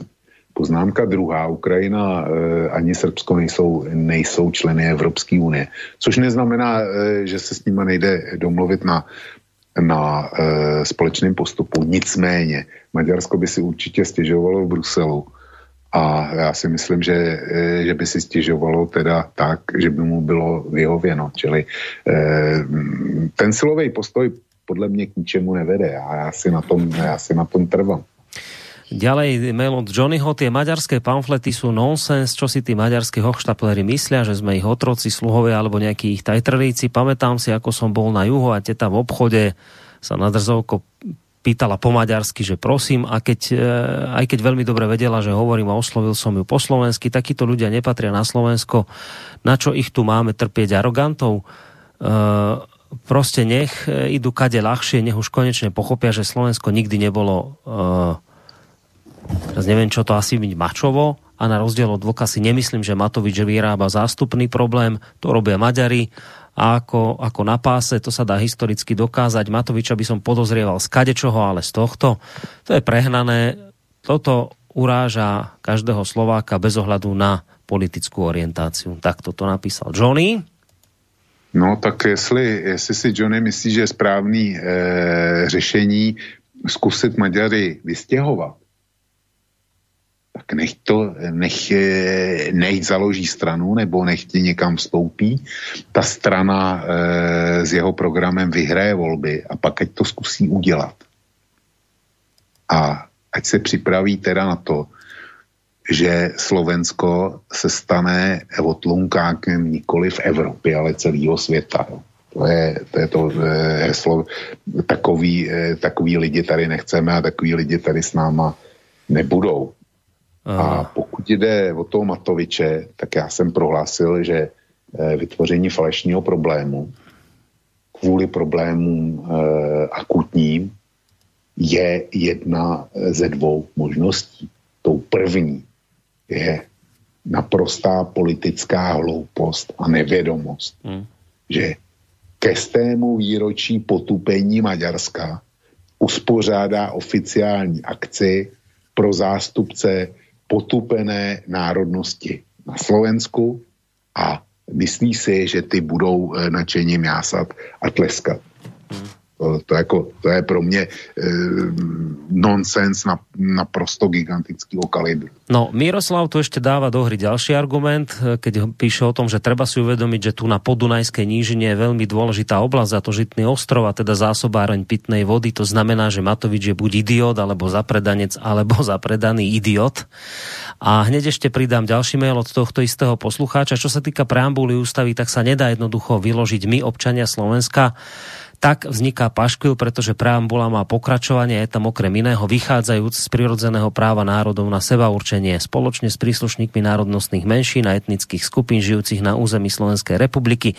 Jednoducho by sa musela prepísať celá preambula, ale mohol by to byť podľa maďarského, mohlo by to byť podľa maďarského vzoru a to, že všetky národnosti na území Maďarska sa považujú za maďarský národ. Tak ešte toto napísal Miro.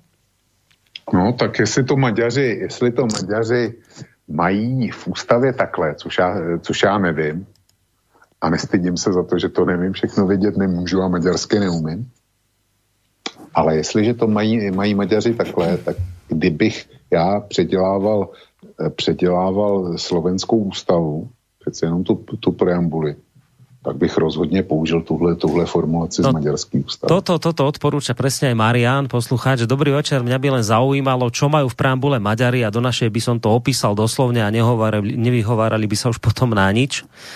No a, a ešte tu máme od Juraja. Tak si nám Matovič nabehol na pseudomaďarské vidli, namiesto toho, aby pozval Maďarov žijúcich na Slovensku na oslavu Trianonu, tak ich pozve na Triznu. K tomuto nakúkal snáď nie Soroš, tak povediať Soroš ty mm, neviem čo.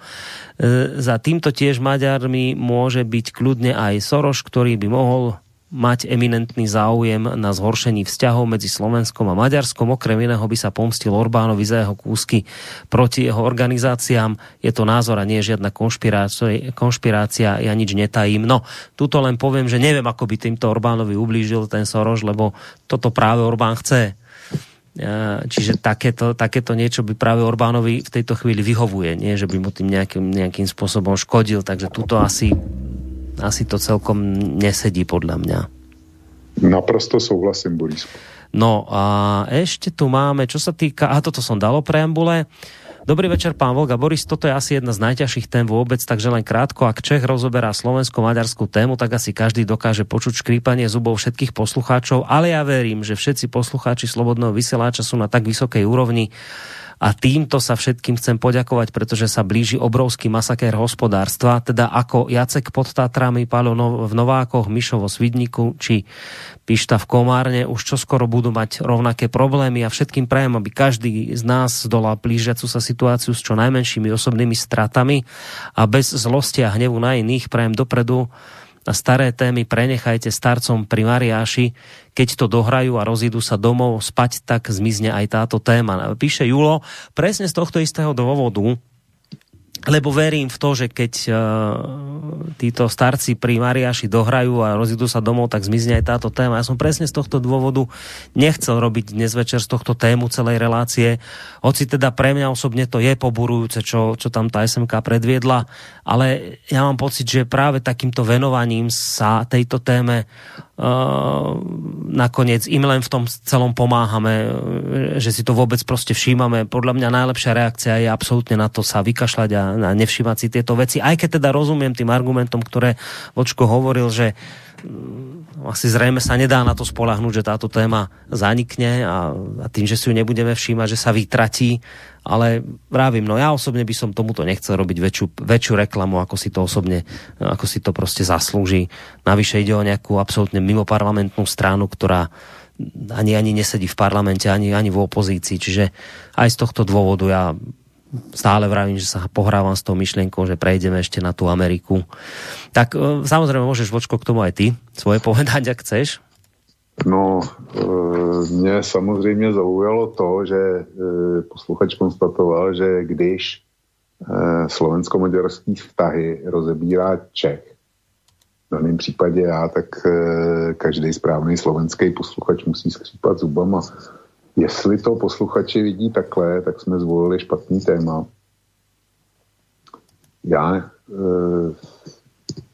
Julovi chci říct tolik, že nechť mě bere za nikoli v Slováka, to, na to jsem si nikdy nehrál, ale bere mě nikoho, kdo k vám projevuje zjevný respekt, kdo má radost toho, že se vám daří, a snažím se to komentovat naprosto objektivně, aniž bych stranil jednej nebo druhé straně. Říkám, e, uvedl jsem, proč to Maďaři vytáhli, nepochopil jsem, proč to váš e, ministerský předseda vůbec umožnil. A e, konstatuji, jaký nebezpečí vám hrozí a jaký jsou možný, možný východiska a řešení. Co je na nich dobrýho, co je na nich špatného. A jestliže tohle zavdává důvod ke skřípání zubů, tak tomu nerozumím. To je na jedné straně, na druhé straně, straně jsem z toho velmi eh, smutný. A Borisku, znovu opakuju to, co už jsem řekl, ohledně Matoviče. Tu agendu, kterou Maďaři vytáhli, tak o tom, jestli bude eh, stále bude živá ve vašem veřejném prostoru, tak o tom nebudou rozhodovat Slováci, ale budou o tom rozhodovat ti, kteří nastolili, to znamená Maďaři. A e, prostě je to jejich karta, s kterou, s kterou oni můžou hrát a budou s ní hrát kdykoliv je to napadne. Ale já mám ještě jednu věc, e, kterou jsem zatím, zatím zapomněl říct. Já jsem několikrát upozorňoval na to, když jsme se bavili o, e, o vztahu k Evropské unii a e, například i e, jaksi ve vztahu k AFD v Německu, tak jsem, tak jsem velmi varoval před tím, aby ten tlak, který mezi posluchači je na takzvaný národní zájmy a, a mm, národní hledisko, kdy teda eh, posluchači velmi adorovali jak AFD, tak Orbána. Jsem pozorňoval na to, že to je cesta krajně nebezpečná, protože jsou rozumní národnostní požadavky. To, to jako to je bez debaty. a není důvod, proč by nebyly splněny. splněny. Jenomže e, jsou nacionalistické strany, jakmile, jakmile jim dojdou nesplněný rozumný požadavky, jakmile teda dojde k jejich naplnění, no tak samozřejmě oni neukončí, neukončí svoji politickou činnost, protože e, každý politik chce pokračovat, chce být silnější, ale stanovuje další a další a po těch rozumných přicházejí ne, nerozumní, ty, kteří už jsou na úkor někoho. Varoval jsem předtím eh, ohledně Maďarů, říkám, že varianta eh, částečného splnění povede jenom k tomu, že oni budou, budou eh, bojovat a velmi hlasitě za ty nesplněný a eventuálně přijdou s dalšíma. Pro mě to bude náhrada, náhrada maďarského majetku, který po válce, eh, když nebyli odsunutý, tak jim nějaký majetek podle Benešovej dekretů a nemalej byl odňatý, pokud vím. Na Slovensku, ale neznám to dost dobře, jo. To, to se přiznám. Do detailů jít nemůžu. Ale něco tady bylo, takže e, určitě by, by došlo na náhradu majetku, to je bez debaty. A e, s, jako ten tlak chci říct to, že nacionalisti se nikdy neuspokojí. A jakmile, jakmile dosáhnou splnění něčeho, tak přijdou, přijdou s dalším a s dalším. E, jo, čili ten nacionalismus, podporovat ho a podporovat to, aby e, v zájmu, říkám, rozumných požadavků podporovat nacionalisty, je cesta do pekel. A to ukazuje, a tady jste na jejím začátku s Maďarama. Uh, no a ukončíme toto poslucháčkou zo Žiliny, ktorá píše, že um, teda všetky národy majú vo svojej genetike určité rysy a maďarský národ sa nikdy nevyrovnal s Trianovskou mierovou zmluvou, ktorá bola už iba završením Versálskej zmluvy. Tak tú svoju túžbu budú vždy skúšať naplniť. Tak to robia už dlhé roky salámovou metódou, názvy ulic, školstvo, kultúra, vlajky a podobne. Teraz využili nášho plačka a dúfali, že im to prejde ale náš najmúdrejší plačko dostal na frak zo všetkých možných strán, tak po dvoch dňoch mlčania znova urobil zo seba s prepáčením blbca. Údajne to memorandum ani nečítal, to môže povedať iba takým, ako je on sám. Nie sme ho ovce ani štekajúci psi. Chcem veriť, že ľudia sa už prebrali a nedopustia, aby sme sa vrátili späť o 30 rokov, myslím si. A mám obavy, že niekto, kto má záujem vraziť medzi tieto dva národy klin, tak ako sa to podarilo na Balkáne, že sa to môže podariť aj teraz. Zaujíma ma váš názor. Tak toto napísala poslucháčka zo Žiliny. No já s ní v podstatě souhlasím, jsou tam detaily, které vidím trošku jinak, ale říkám, to jsou, to jsou detaily a budu stručný. Já s posluchačkou uh, v podstatě souhlasím. Mm. No, Jak to vidíš ty? Uh či sa podarí tam ten klin vraziť medzi Slovákov a Maďarov, tak však... No to ne, takhle, to je, tady je ten jeden z těch detailů. Eh, ten klín tam nebude vrážet nikdo zvenku ten klín tam bude, bude buď vrážet Budapešť, anebo sami, sami Maďaři. Ja som, ja, vieš, spomínal som to, ten prieskum, ten bol pre mňa šokujúcim. Ja som mal naozaj pocit, že uh, Uh, ako to písal poslucháč, že keď tí starci pri Mariáši odídu, tak téma zmizne, ale ja to vidím, že sa to proste prenáša do mladej generácie. Keď ti proste z prieskumu vylezie, že to 90, vyše 90%, teraz neviem, či to 95, alebo nedaj Bože, neviem, či 98%, keď ti to ľudí povie, že že to cíti ako krivdu, tak očividne sa to proste prenáša stále do ďalšej a ďalšej generácie. To nie je otázka toho, že, uh, že teraz ste so, so, s nejakými ľuďmi zatrpknutými z minulosti to odíde, keď oni zomrú. Proste toto je vec, ktorá tu s nami bude celú dobu. Nič nové sa v tejto chvíli podľa mňa nedeje, ani pre nikoho to nemôže byť nejakým veľkým prekvapením, že teraz tu riešime túto vec. No proste maďarská komunita a práve táto strana zastúpená týmito ľuďmi tieto proste požiadavky vždy v nejakých časových horizontoch vyťahuje s pravidelnosťou, čiže mm, podľa mňa to bude tak, že budeme s týmto žiť stále, ale ja nejak tak vnútorne verím tomu, že sa nepodarí už tu predefinovať hranice, že sa tu nepodarí autonómiu zaviesť. A ja som čítal ten tvoj článok, samozrejme aj si to dnes hovoril, že keby k tomu došlo a oni sa budú sťažovať na nejakých európskych inštanciách, tak budú mať lepšie karty.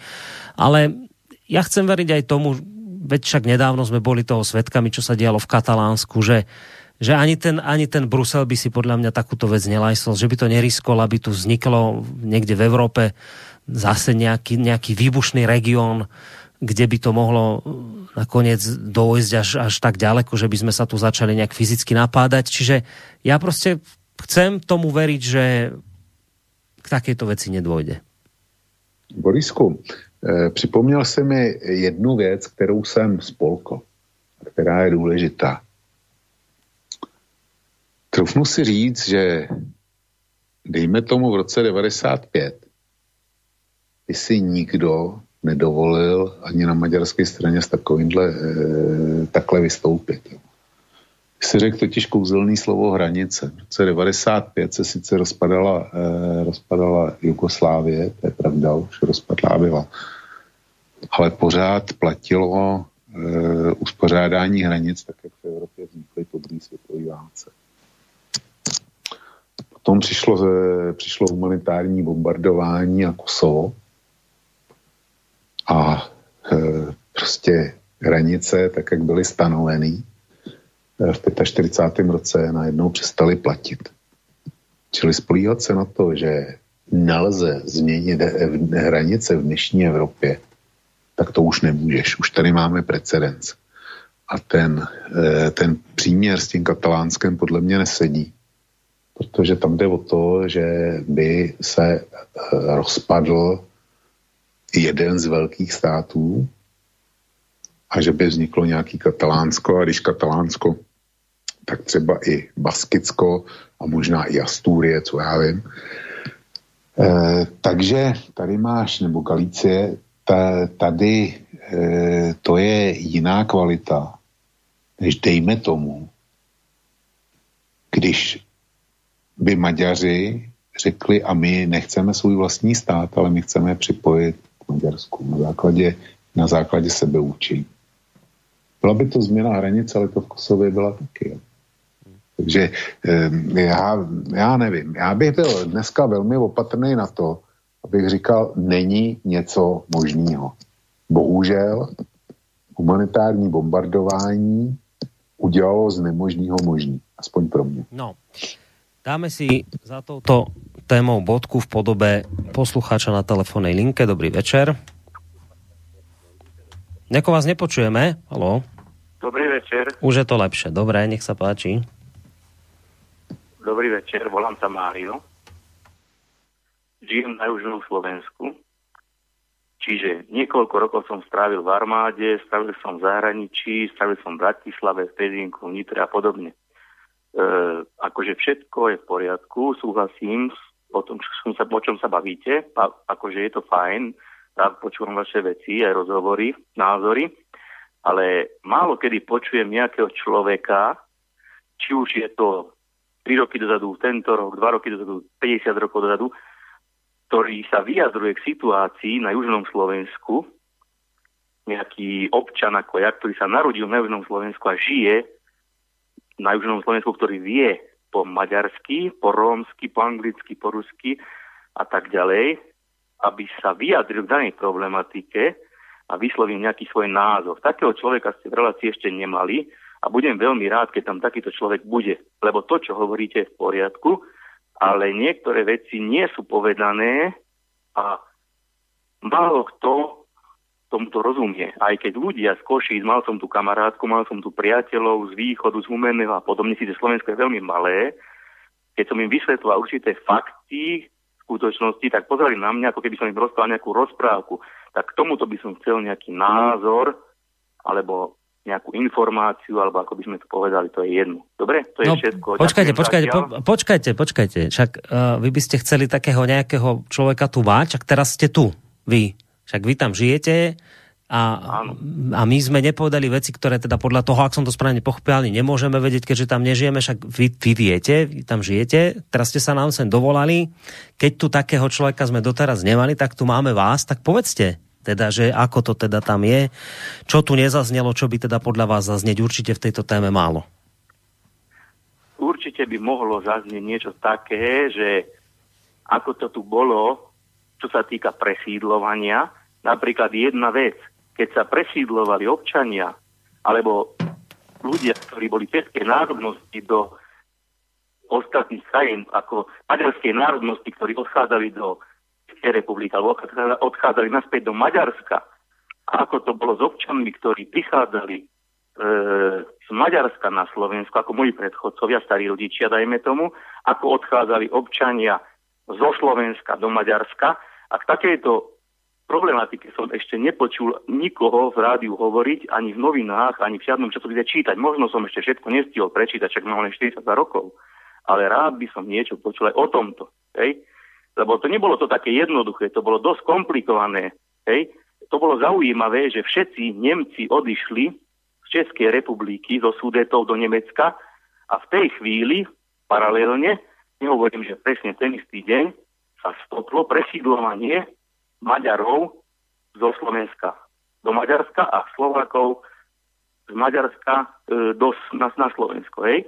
Tak rád by som sa dozvedel aj nejaké takéto informácie, lebo časko, čas, veľmi ťažko sa k tomuto ja viem tiež dopracovať. Ale mám strýka, ktorý žije v Maďarsku a o tomto by niečo vedel, hej, dajme tomu. Hej? Takže niečo takéto. No. Ja som myslel, že je toho strašne skôr... veľa. Prepáčte, nenevajte sa, ne. som trošku rozcítený, ale je toho strašne veľa, čo sa takýchto vecí týka. Mám jednu knihu, ktorú napísali pristahovalci z Maďarska na Slovensko a tam sú tiež fotografie, informácie, všelijaké výpovede očitých svetkov a podobne a o týchto veciach sa vôbec neučí ani na vysokých školách. Ja sám som akože študujúci človek alebo učím aj históriu a je to také trošku ako zaujímavé, hej, že vždy si niečo vybere niekto z toho, čo mu vyhovuje v danej dobe, hej.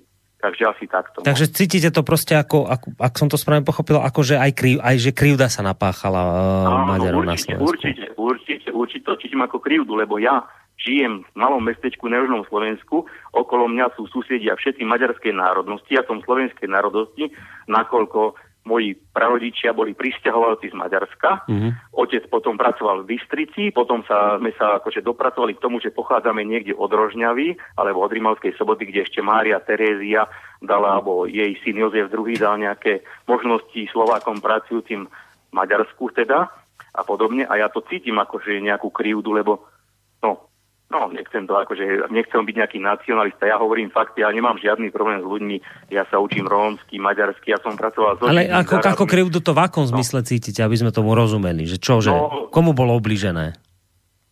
No tak určite, určite mám taký pocit, že nepoznám jedného občana maďarskej národnosti, ktorý žije tuto na našom území, ktorý by sa mal nejako zle, alebo že by cítil nejakú krivdu. To, že to politici zneužívajú, je jedna vec, ale keby im bolo tak zle, tak by všetci sadli do tých automobilov alebo do vlakov už dávno po druhej svetovej vojne, alebo ešte predtým išli do Maďarska.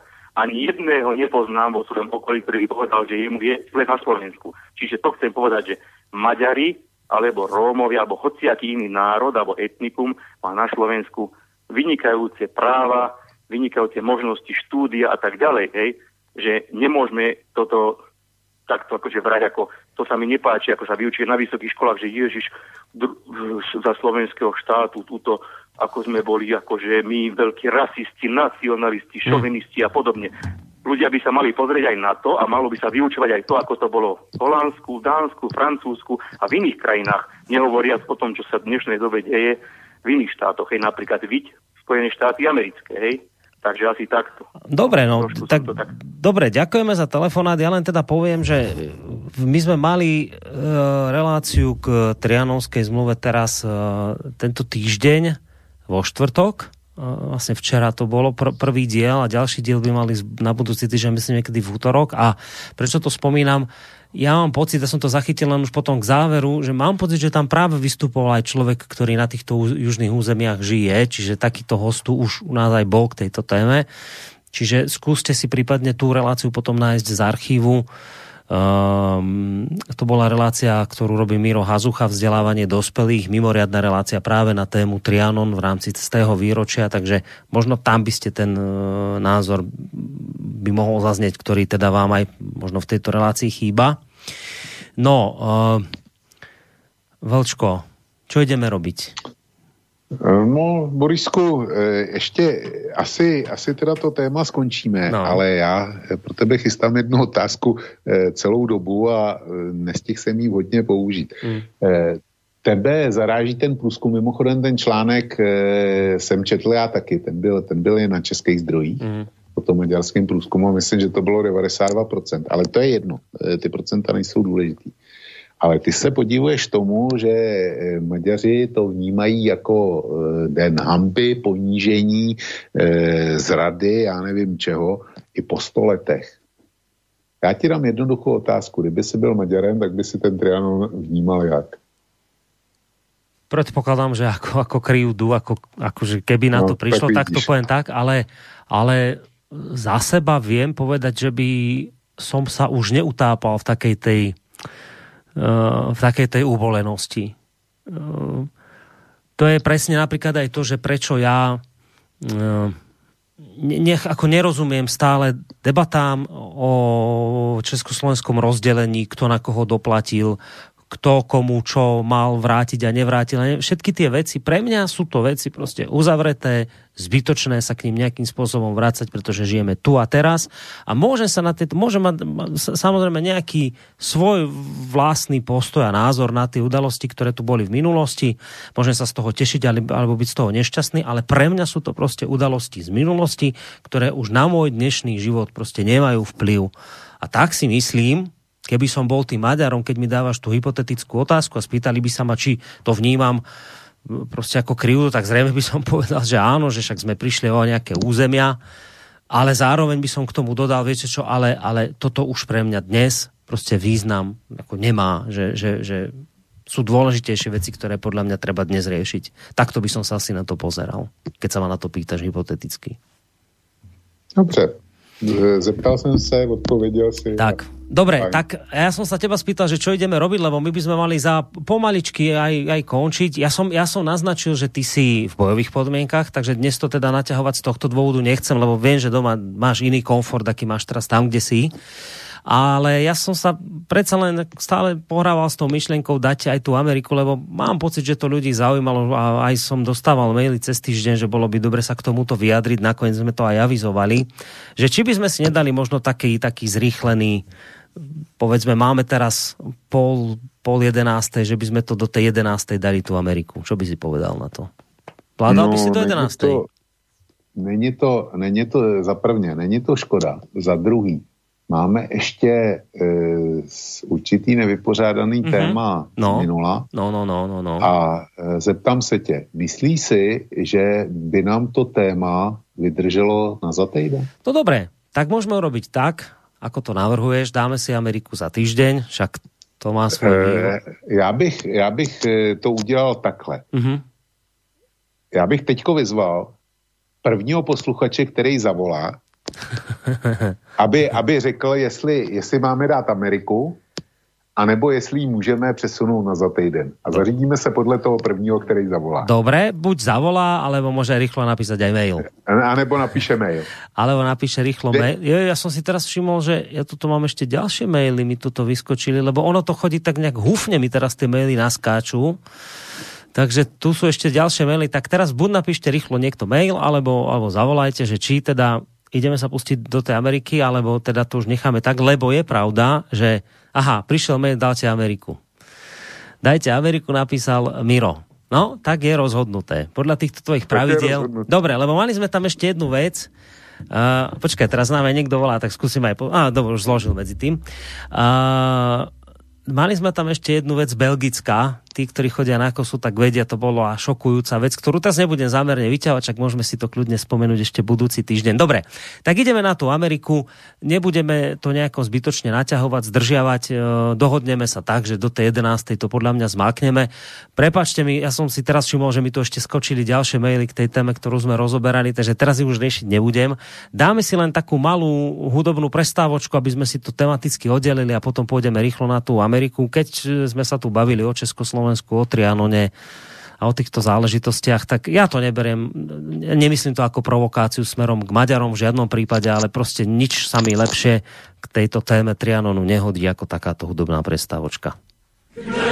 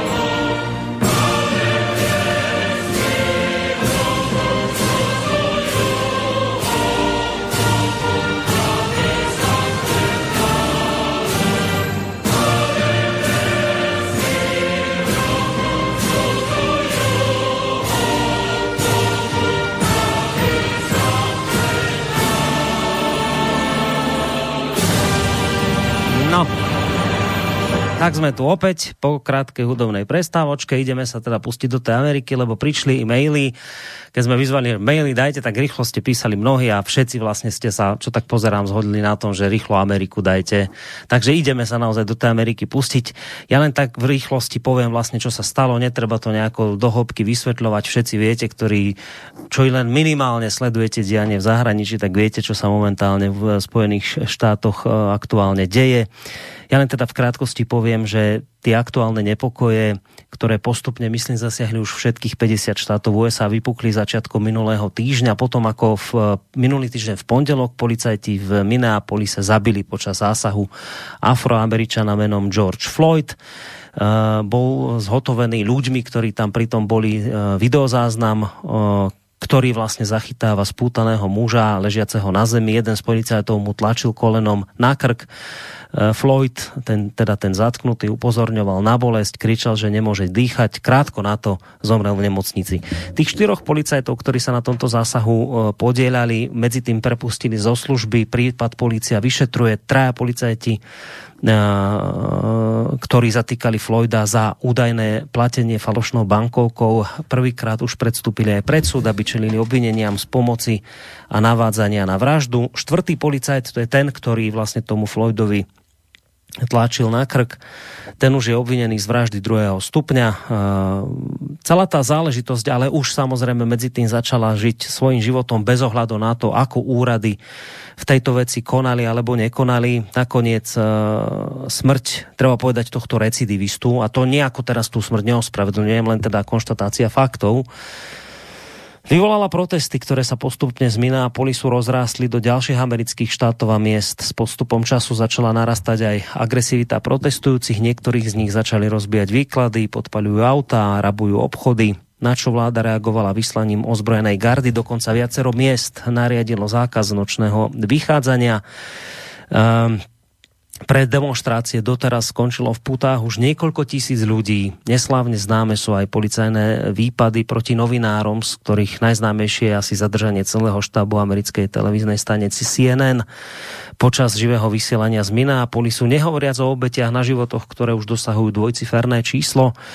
Spojené štáty teda sa dnes zmietajú, ako to všetci vidíme a sledujeme vo vlne násilia. Mnohé médiá konštatujú, že takáto vlna násilia bola posledne v 70. rokoch, v roku 1968 od teda atentátu na Martina Luthera Kinga. No a súdny človek si kladie tú otázku, ako je možné, že celá situácia vlastne zašla až takto ďaleko.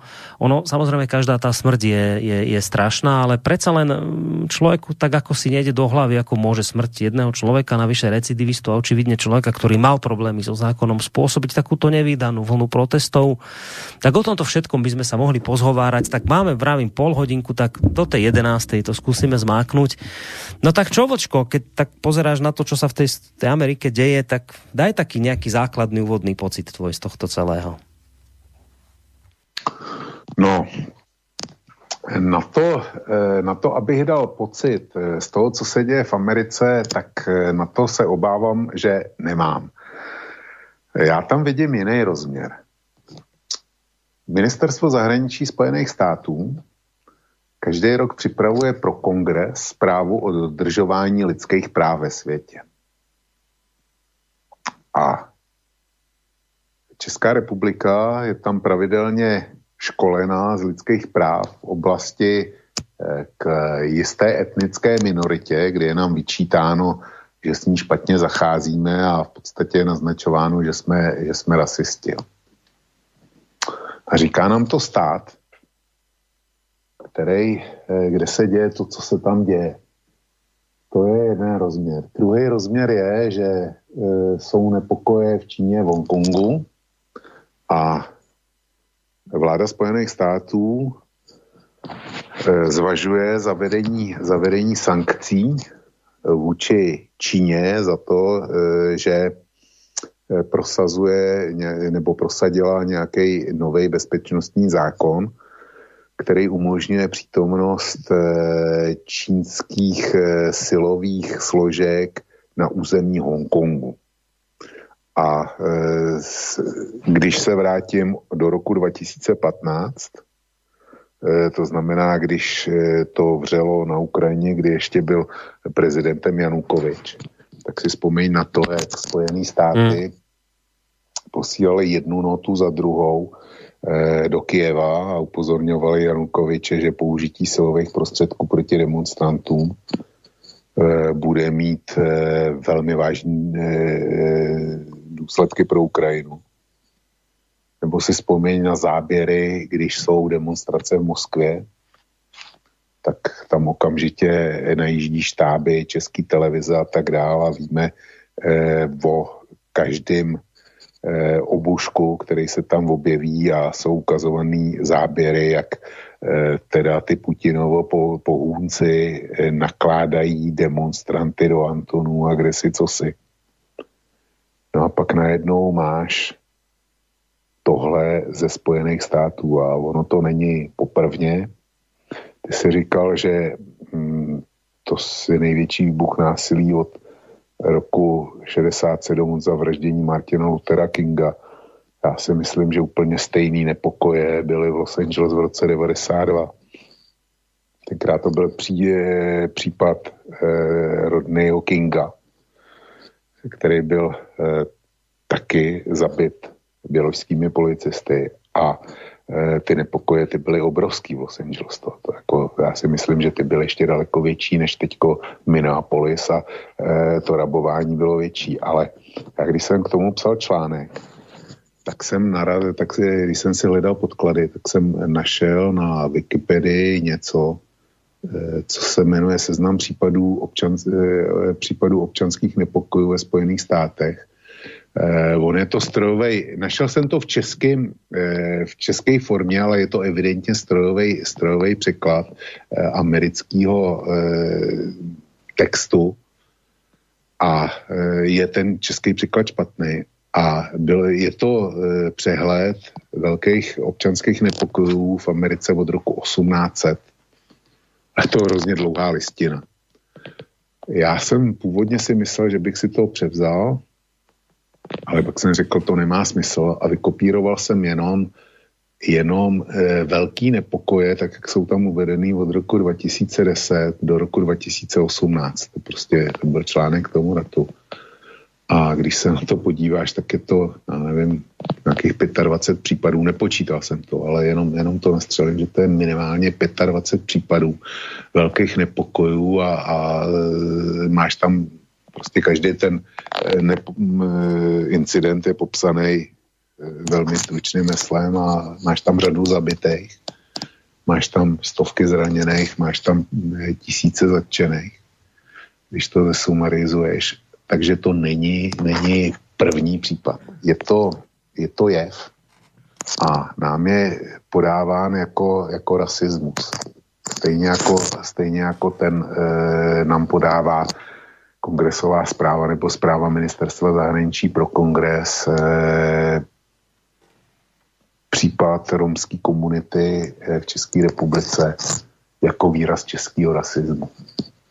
Já si myslím, že to není, není pravda ani v jednom případě. Eh, on je rasismus velmi často zaměňován a to velmi pohodlně za špatnou dlouholetou zkušenost. Když se podíváš na průzkumy eh, v České republice, tak eh, v podstatě, když se ptají na, lidí na to, jestli by chtěli mít za sousedy Romy, tak naprostá většina, nebudu se teď bavit o procentech, řekne v žádném případě. Jo. A už tohle, už tohle konstatování je prezentováno jako rasistické. Když se zajedeš podívat do Chánova, Janova nebo podobných, podobných eh, lokalit, tak velmi snadno zjistíš, proč lidi eh, nechtějí Rómy jako sousedy. Počko, zase mi to tam trošku šuchoce. Ústav. Tak počkej, tak já to udělám, tak teď už ne. Dobré, teď už to budu dobré. Jo, takže, takže eh, když zajedeš na tyhle ty vyhlášený vyloučený sídliště, tak jako tam máš matatelný důkaz a nakonec u vás je obdoba někde věd v Košicích. Jo. To, eh, takže tam najdeš spoustu pří, eh, nebo matatelný důkazy pro to, proč eh, lidi nechtějí za sousedy Rómy.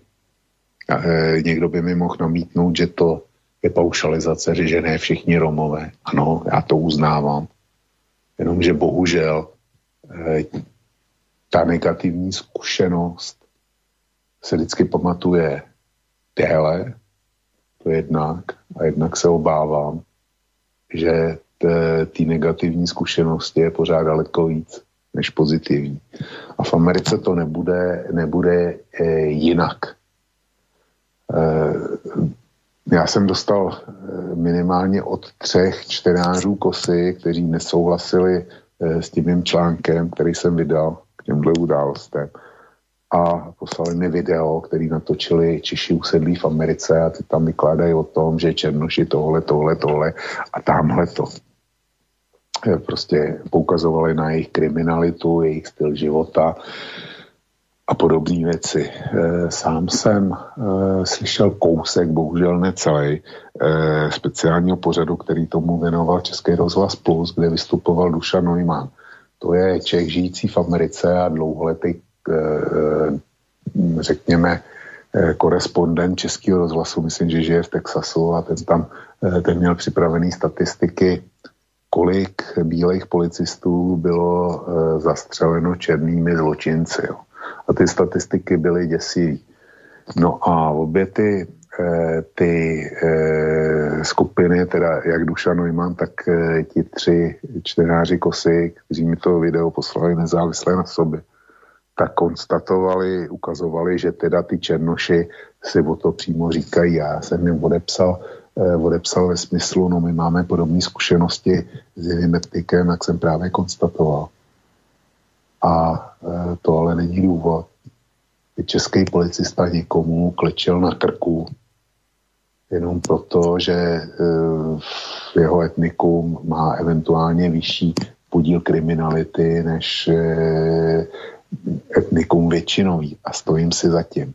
Ale je tady ten, když, by, když už se mě ptal na ten facit celkový z těch amerických událostí, tak konstatuju za prvé, že tohle není ojedinělý incident.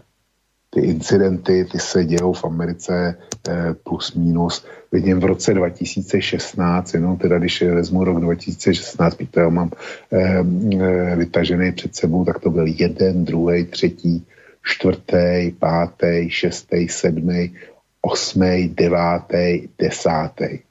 Jo, deset v roce 2016. Velkých, velkých nepokojů z podobných příčin. V roce 2017. Jeden, dva, tři, čtyři, pět, šest, sedm, osm, Jo, v roce 2017 jich teda bylo 8, aspoň tady, tady je to zaznamenané. Kolik jich bylo potom, to, eh, to nevím, protože už tady nejsou, ale pamatuju si, že něco bylo v New Yorku, eh, něco bylo jestli ve Filadelfii. Eh, prostě pamatuju si dopisovatele České televize Martina Řezníčka, jak referoval taky o podobných protestech velkých. A zkrátka je to trvalý jev, jev, který se v Americe eh, neustále opakuje a spíš zrychluje. Prostě přibývají.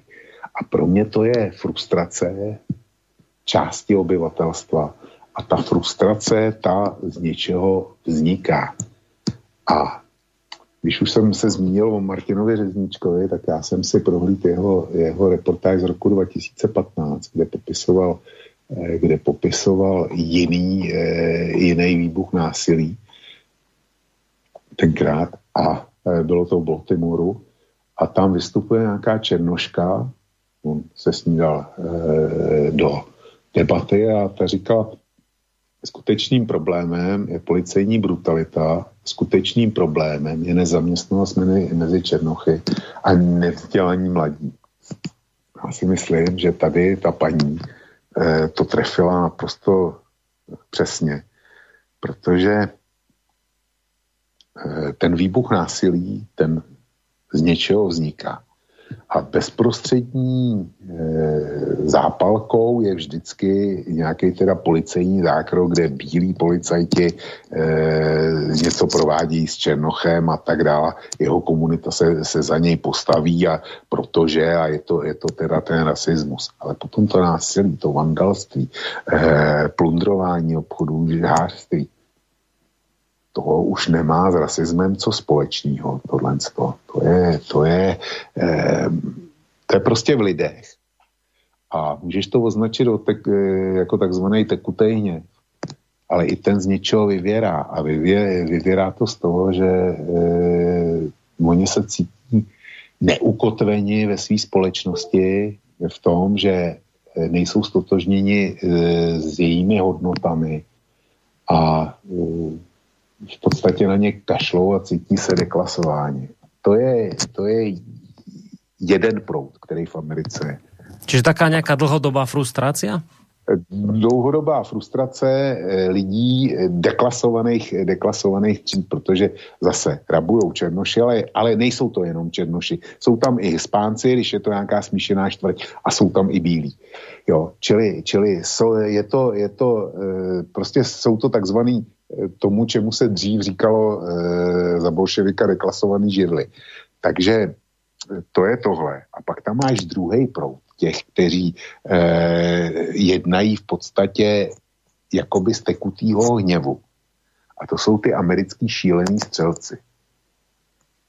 A to je, to je disciplína bílejch převážně teda. Že přijde, přijde střelec do úřadu, odkud ho třeba propustili nebo něco takového a, vystřílí svý kolegy. Nebo eh, študák se bere doma tátovi flintu a jde postřílet svý spolužáky nebo kantory nebo něco takového. To je v podstatě, e, o tom čteme, každý kvartál se něco podobného v Americe stane. A pro mě to je úplně stejný. A já co tím chci říct? Že Amerika, tak která je e, výkladní skříní takzvaný liberální demokracie, to je nám otloukaný, eh, otloukaný zleva zprava eh, těma věčně správnejma, tak eh, nám vykládají o hodnotách liberální demokracie a o tom, jak je to úžasný systém. A Spojené státy jsou vlastně stělesněním takzvaný liberální demokracie těchto hodnot. A přitom jsou tam možný takovýhle excesy, že prostě na jedné straně policajti někoho zbytečně zmasakrujou a e, na druhé straně e, potom dojde k rabování, dojde ke žářství a masovému, masovém měřítku. A nebo na druhé straně e, rasového spektra dojde k, e, k excesu šíleného střelce. A není to jedinělý incident. Je to prostě pořád je to čím dál tím víc, čím dál tím rychlejš a čím dál tím ve větším měřítku. A jak se s tím srovnává ten, ten takzvaný ideál e, té liberální demokracie, hmm. ke kterému my máme vše hrozně daleko, my jsme poznamenený pořád e, komunismem a komunistickým režimem a komunistickou propagandou. Já si říkám, co by se asi tak stalo, kdyby podobný exces předvedla ruská milice při demonstraci v Moskvě, že by tam nějaký ten milicionář zaklek na e, příznivce proti, proti putinovské opozice a umačkal ho k smrti a že by, že by e, se prostě pokojní demonstrace byly rozbitý, e, rozbitý velmi násilně. Já jsem dneska ve zprávách ČT Eh, viděl eh, záběr, reportáž, tuším z Washingtonu, eh, to bylo Washington nebo New York, ale to není důležitý. Zkrátka, policejní kordon nastupoval do útoku a tam proti ním šel protestující pokojný, byl to chlapík hubený jako, jako lund. A bylo mu 75. Prostě bylo vidět, že to je, že to je starý děda, který, který teda se nějak drží na nohou, je hubený. Dva policajti do něj naprosto úmyslně vrazili. Ten e, stařec prostě padnul neřízeně a nekoordinovaně na záda a e, mohl mít tak metr 70, metr 80 a křáve, protože to byl nekoordinovaný e, pád, tak e, se křápnul hlavou o chodník. Mně se stalo něco velmi podobného, že jsem uklous u nás baráku na chodbě a padnul jsem taky na záda, ale nebyl to nekoordinovaný, úplně nekoordinovaný pád, nicméně hlavou jsem si kře, křápnul od laždičky taky. A jak je to asi tři měsíce na zpátek, tak to ještě pořád, pořád cítím. Ne teda nějak, nějak jasně, ale prostě cítím to. A tam to bylo tak, že ten chlapík tam ležel na tom chodníku a nevy, neprovokoval je. Ten měl zdvižený ruce a neprovokoval je nijak. Měl zdvižený ruce a ty dva do něj úmyslně strčili, takový dva, e, dva rampálové a ten, ten věchítek neměl proti něm sebe menší šanci. No a když teda ležel na zemi a nehejbal se, všichni to, všichni to viděli, tak se celá ta setnina policejní přes něj převalila jak velká voda a nechali ho tam ležet. Jo. A e, zpravodaj, ta reportáž pokračovala v tom, že byl velmi těžce zraněný a e, že mu policajti neposkytli pomoc až asi po deseti minutách. Jo. A to nebyl jediný exces. Ve Washingtonu před Bílým domem e, na, v podstatě asi na Trumpův pokyn místní policie rozehnala e, několikrát naprosto pokojnou demonstraci, s který nehrozil e, e, žádný násilný exces, nic takového. Přesto k tomu došlo. Čili ta Amerika, ta se, ta se dneska hrozným způsobem dělí a hrozným způsobem štěpí. A jak říkám, já jsem dalek toho, abych tvrdil, že to je rasová záležitost. Jen nebo jenom, jenom rasová. Ono to tam možná tak je, ale eh, otázka je, co je eh, rasová. Rasismus vyplývá z rasové nenávisti. Já si myslím, že tolik rasové nenávisti tam být nemůže. Daleko víc bych eh, tu policejní brutalitu eh, při zatýkání těch černých jako eh, přikládal tomu, že prostě mají, mají ty policajti špatné zkušenosti. Nicméně, každý podobný zákrok a podobný eh, případ, ten eh, povede jenom k tomu, že bude policie vystavená globálně, nejenom Minneapolisu, ale ta policie eh, americká bude vystavená eh, plošně obrovskému tlaku a že ty policajti si budou muset říkat, tak můžu ještě zakročit, nebo, nebo nemůžu zakročit, nebo se mám nejdřív nechat postřelit, zastřelit, je, jak to mám udělat. Jo. Ale e, ať to bude, jak to bude, tak nikdo neodstraňuje kořeny toho, že velké skupiny lidí jsou schopní ten e, svou frustraci nebo rozhořčení e, vyventilovat tak, že přepadnou obchody, ty obchody nejdřív ukradnou, co se tam ukrad, eh, ukradnou dá, co se ukradnout nedá, tak to zničí a ještě to nakonec zapálí. A eh, když teda někdo mi říká, to je výbuch, eh, výbuch rasového hněvu, tak je zvláštní, hmm. že to začíná vždycky v černožských čtvrtích. A zničený a vyrobovaný jsou v takovém případě obchody černožských majitelů. Takže za nima zůstává jejich, eh, jejich soukmenovci a, a eh, ty mají jenom, jenom oči pro pláč. A já tohle nechápu. Ale říkám si, jak můžou Spojené státy si e, vzít právo posuzovat stav lidských práv v cizích zemích, když nejsou schopni se vyrovnat se svýma vlastníma problémama. Hmm. A to je postavení, to je postavení těch, těch deklasovaných tříd. A jedno, jestli to jsou černý, eh, žlutý nebo, eh, nebo eh, bílý. To, to, je, to je úplně jedno. Ale občanský práva můžeš využívat pouze tehdy, když máš nějakou ekonomickou stabilitu, to za prvně. A za druhý, když eh, jsi schopen ty občanské práva vnímat. A to je právě ta otázka vzdělání.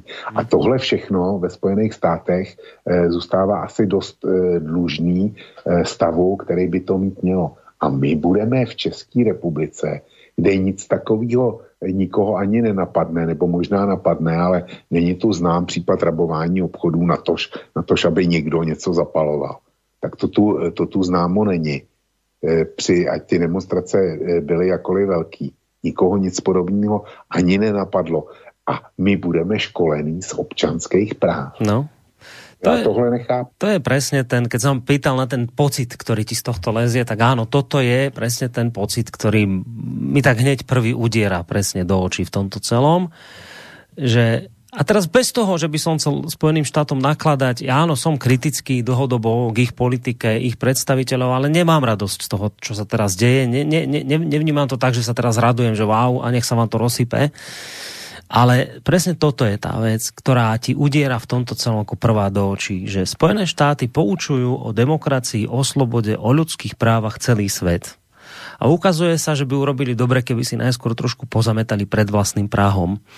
Um, nakoniec, však to si tiež spomínal, tá Čína uh, odkázala teraz Spojeným štátom, aby voči protestom na tom vlastnom území, aby sa voči protestujúcim správali rovnako zdržanlivo, ako sa dožadovali zdržanlivosti od Pekingu počas nepokojov v Hongkongu. Že teraz nech ukážu, že keď ste vtedy, keď sa demonstrovalo v, v, tam v Číne, v Hongkongu a žiadali ste a, a hrozili ste sankciami, lebo že tvrdo zasahujeme proti, proti pokojným demonstrantom, tak ukážte teraz, ako to spravíte vy. Že teraz nám ukážte, nebuďte pokryci v Číne.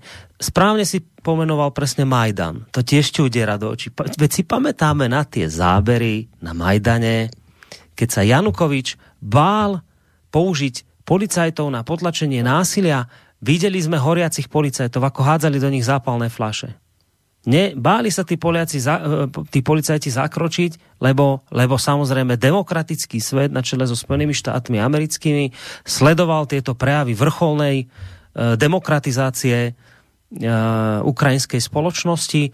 Samozrejme, ľudskoprávne aktivisti, médiá, tí už boli nastúpení v, prvom, v, prvom, v prvých líniách, pripravení všetko kritizovať, ak by čo i len jeden policajt sa niekoho tam dotkol. No ale teraz vidíme v Spojených štátoch, že eh, to tam proste zrazu tak nefunguje. Mne to proste prípada ako svojho času ten sovietský zväz, to bolo taká krásna vec, tam keď si prišiel tam do, do Moskvy, no to je úplne, že už raj na zemi sa rozprával, každý tomu veril, a keď si tam náhodou prišiel nejak tak na nejakú niečo, eroha ťa tam vyslalo, tak zistili ľudia, že ale že to nie je celkom pravda. No, tak takto mi to podobne prípada aj s tými Spojenými štátmi americkými. U nás vykreslovaní ako, ako pomaly kolíska demokracie, slobody, všetkého možného, len vidíme teraz na ich vlastnom prípade, že celkom to tam nefunguje. A správne si podotkol aj to, no tak skúsme si predstaviť, že teraz takáto vec sa deje v Rúsku. Že v Rúsku teraz takto bijú ľudí, že, že v Rúsku napríklad zatknú štáb televízny počas natáčania z protestov, že by sa takáto vec udiala. Že, že, že začnú tí Rusi z, zatýkať televízne štáby tak si predstavte ten krik, ktorý by tu už, už v tejto chvíli bol, ľudskoprávny, neviem aký média. Teraz si zoberte, čo by sa dialo e, aj tí, aj tí svetoví politici, akí by boli pobúrení a neviem čo, a už zrazu by sankcie zase lietali o vzduši. No čo teraz počujeme od nich? No, ako tak niečo odsúdili, že no ale tak to je ako veľmi zlé, čo ste spravili, no to fúj, to nie je. Ale že také hryskanie, viete, že aj hryskanie je silné slovo, také mňaukanie robia teraz. Nič, nič sa nedeje. A v tejto súvislosti by som prečítal, ono to nie je až také dlhé, ani nebudem čítať celý, ale myslím, že celkom trefne to, uh, to popísal v svojom otvorenom liste, neviem, či vieš, Luboš Blaha, poslanec za stranu Smer, poslal protestný list americkej veľvyslankyni na Slovensku a v tomto liste píše, Vážená pani veľvyslankyňa Spojených štátov amerických, dovolte, aby som vyjadril svoje hlboké znepokojenie nad porušovaním ľudských práv v Spojených štátoch amerických. Brutálna vražda v Minneapolise, ktorej sa dopustil policajt na nevinnom človeku, otriasla nielen vašou krajinou, ale aj našimi občanmi na Slovensku.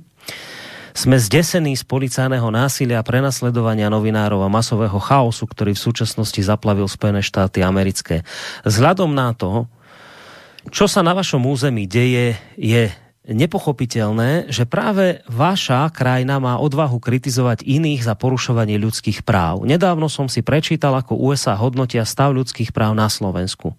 Vo vašej správe o ľudských právach sa okrem iného vaše ministerstvo dopúšťa ťažké demagógie, keď mňa ako poslanca Národnej rady obvinuje z antisemitizmu a to iba preto, že som si dovolil kritizovať vášho zamestnanca Arona Singlet Terryho za jeho arogantný rusofóbny list, ktorý mi adresoval ako vedúcemu stálej delegácie Národnej rady v parlamentom zhromaždení Rady Európy. Z vašej správy o ľudských správach som sa dozvedel, že ho kritizovať nemôžem, lebo má údajne židovský pôvod. To síce s mojou kritikou nejako nesúviselo, ale podľa vašej správy je to údajný dôkaz o mojom antisemitizme. Považujem to za urážku a žiadam vás o ospravedlnenie. Nikdy som necítil ani len náznak nenávisti voči akémukoľvek národu či etniku a vaše obvinenia sú preto nepodložené, účelové a bezočivé.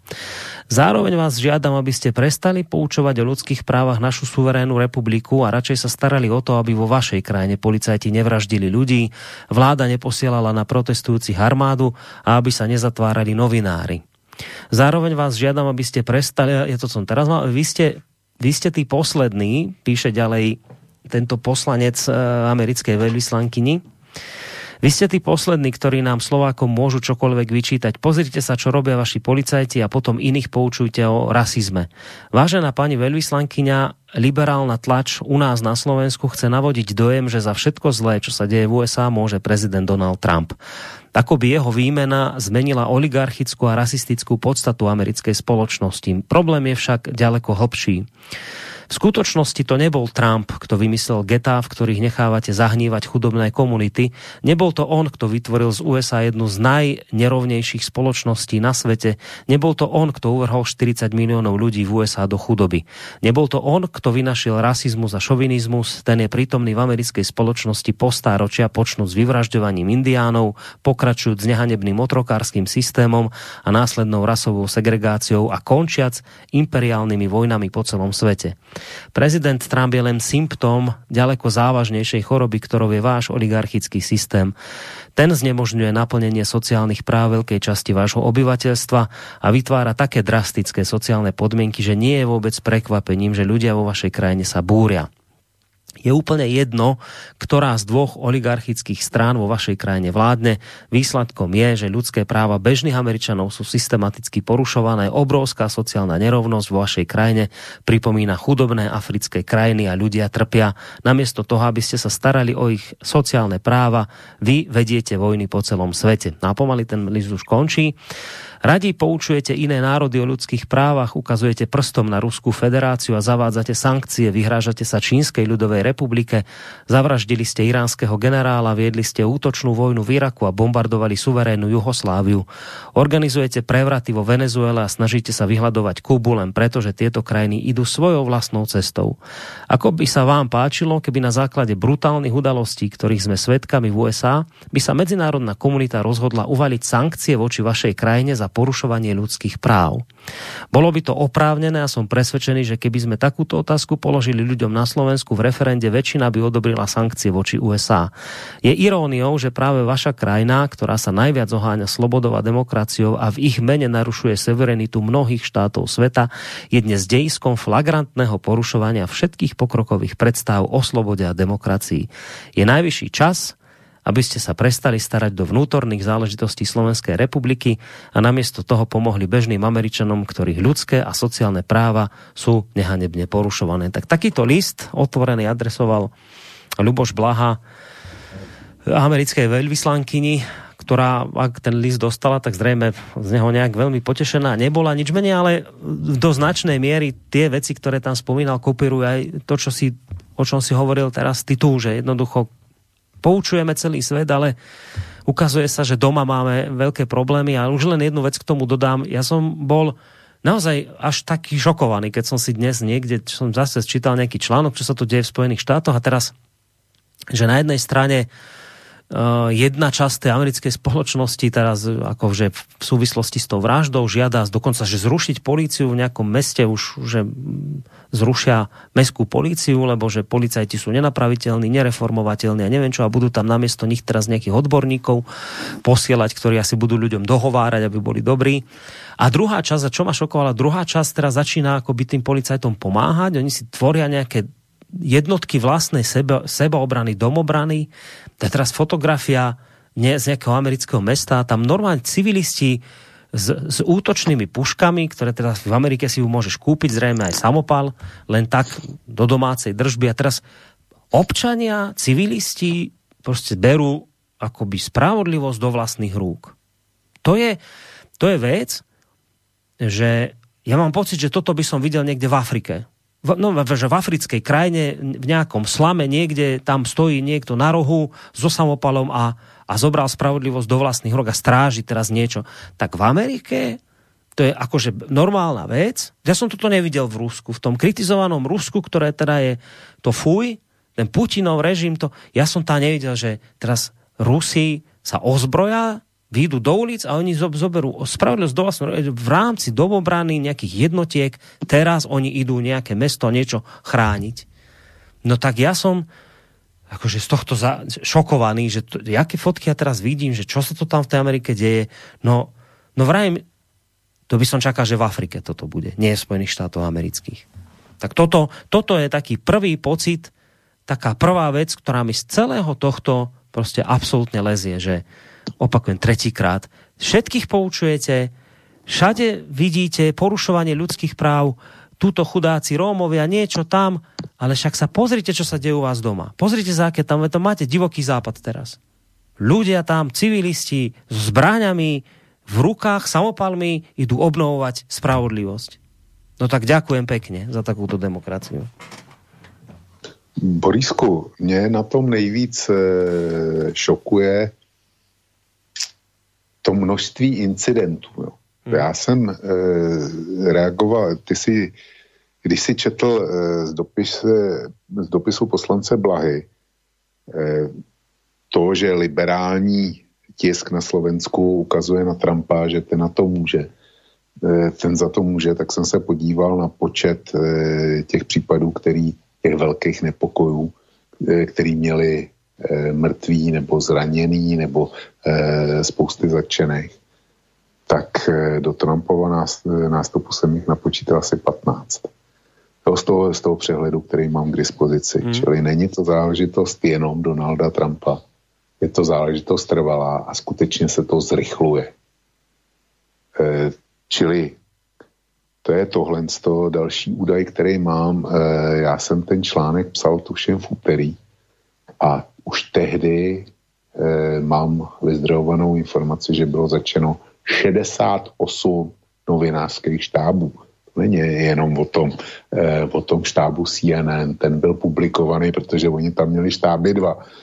A zatkli černožský štáb. Pak tam byl ještě bílej štáb a ten, tento zatýkání svých kolegů natáčel, kdy policajti nejdřív e, zatkli reportéra, pak to vzal za něj produkční, tak toho zatkli taky.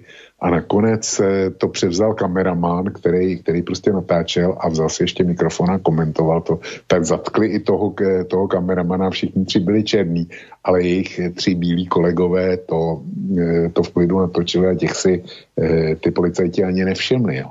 Ale bylo zatčeno podle toho, co jsem vyzdrojoval, 68 novinářských štábů. Zkusit to představit, že by se něco podobného stalo, stalo v Rusku. No. To je, to je, to je nepředstavitelný. Ale e, vrchol všeho je, že v Rusku a v Číně zasahovaly řádný policejní jednotky, když byly, když byly demonstrace. V Americe už povolali Národní gardu což je e, něco jako domácí armáda. Oni mají, oni mají armádu a pak mají, pak mají národní gardu, což je e, národní garda je v podstatě druhá armáda, protože to nejsou jenom pěší útvary, oni mají svoje letectvo, který mimochodem je e, spolu zodpovědný za vzdušnou obranu e, amerického teritoria. Oni mají pancéřové jednotky Takže je to, je to armáda a zasahuje Národní garda. Já nevím, že by, že by v Číně, v Rusku hmm. zasahovala armáda.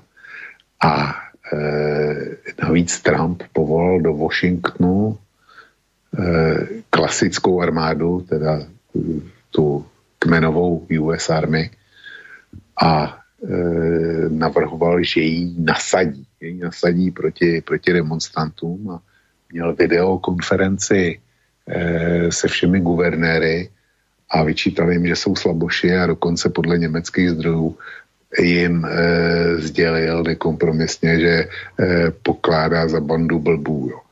To, to měl být doslovný, doslovný výrok, že se s tím neumí, neumí poradit. A chtěl nasadit armádu podle nějakého zákona z roku 1807. To je, to, to, to prostě nemá chybu, jo. To je takovýhle věci. A e, kam se to dostáváme? Jak může někdo mluvit o demokracii jako takový, když, když nasazuje armádu, nebo zvažuje nasazení armády proti vlastním lidem? To už je, to už není, to už potom není, nejsou nepokoje, ale to je stav občanské války. Jo. A my se furt točíme tady dokola. E, prostě ten problém je v Americe setrvalý a neřešený. A e, já si troufnu říct, že Spojené státy neví, jak ho vyřešit. A já se tomu nedivím. Jak vyřešit romský problém, e, to nevíme ani my. Prostě to, prostě to neumíme řešit. A je zřejmě neřešitelný e, z různých důvodů. A ten hlavní, nejzákladnější důvod bude Eh, v tom, jak svý postavení, svou roli a svůj budoucí osud chápe ona konkrétní menšina. Zkrátka u vás e, romský osady žijou svým životním stylem a přes veškerou snahu, já si troufnu říct, že nikdo už neudělá pro e, tuhle národnostní minoritu víc, než dělali komunisti. To, ty, tam, ty tam spali peníze, ty pro ně stavěli byty, eh, ty e, děti posílali na tábory, e, vzdělávali je, nutili je, nutili je do práce a přesto e, s tím Přesto ten úspěch, který ho oni docílili, tak e, byl, byl malý. Já neříkám, že nebyl vůbec žádný, ale byl malý. A e, současný snažení Eh, který ve obou republikách je, tak to nemá tolik prostředků, nemá tolik lidí, eh, nemá takový koncentrovaný úsilí, nemá ani ty páky, který měli komunisti. Takže výsledek, eh, výsledek může být jedině horší, slabší a v té Americe to bude, to bude přesně stejný. Jo. Takže je to výprodej hodnot. A jak, na, jak můžou američané přesvědčovat svět o svých hodnotách, když ty hodnoty nevyznává a dokonce popírá a kdykoliv může, je podkopává eh, podstatná část nebo nezanedbatelná část vlastního obyvatelstva. Tohle je ten největší malér, eh, malér který Ameriku čeká a eh, který je neřešený a podle mě i neřešitelný. Teraz, keď mal vlastne ten Floyd pohreb, tak uh, myslím, že tam rečnil aj právnik uh, tejto jeho rodiny a on vlastne v tej svojej reči ubezpečil rodinu, že sa teda bude domáhať spravodlivosti a vyhlásil, že Georgia Floyda nezabila pandémia koronavírusu, ale iná pandémia, pandémia rasizmu a diskriminácie v Spojených štátoch amerických. Čítal som zase vyjadrenie istého Ondřeja Pivce, to je uh, klávesista, hudobný producent, ktorý má už dlhšiu dobu žiť uh, v New Yorku. On hovorí, že to, ako je rasizmus v Amerike zakorenený, bolo podľa mňa najväčším prekvapením, ktorého som Spojených štátov, ako, ktorý som stretol.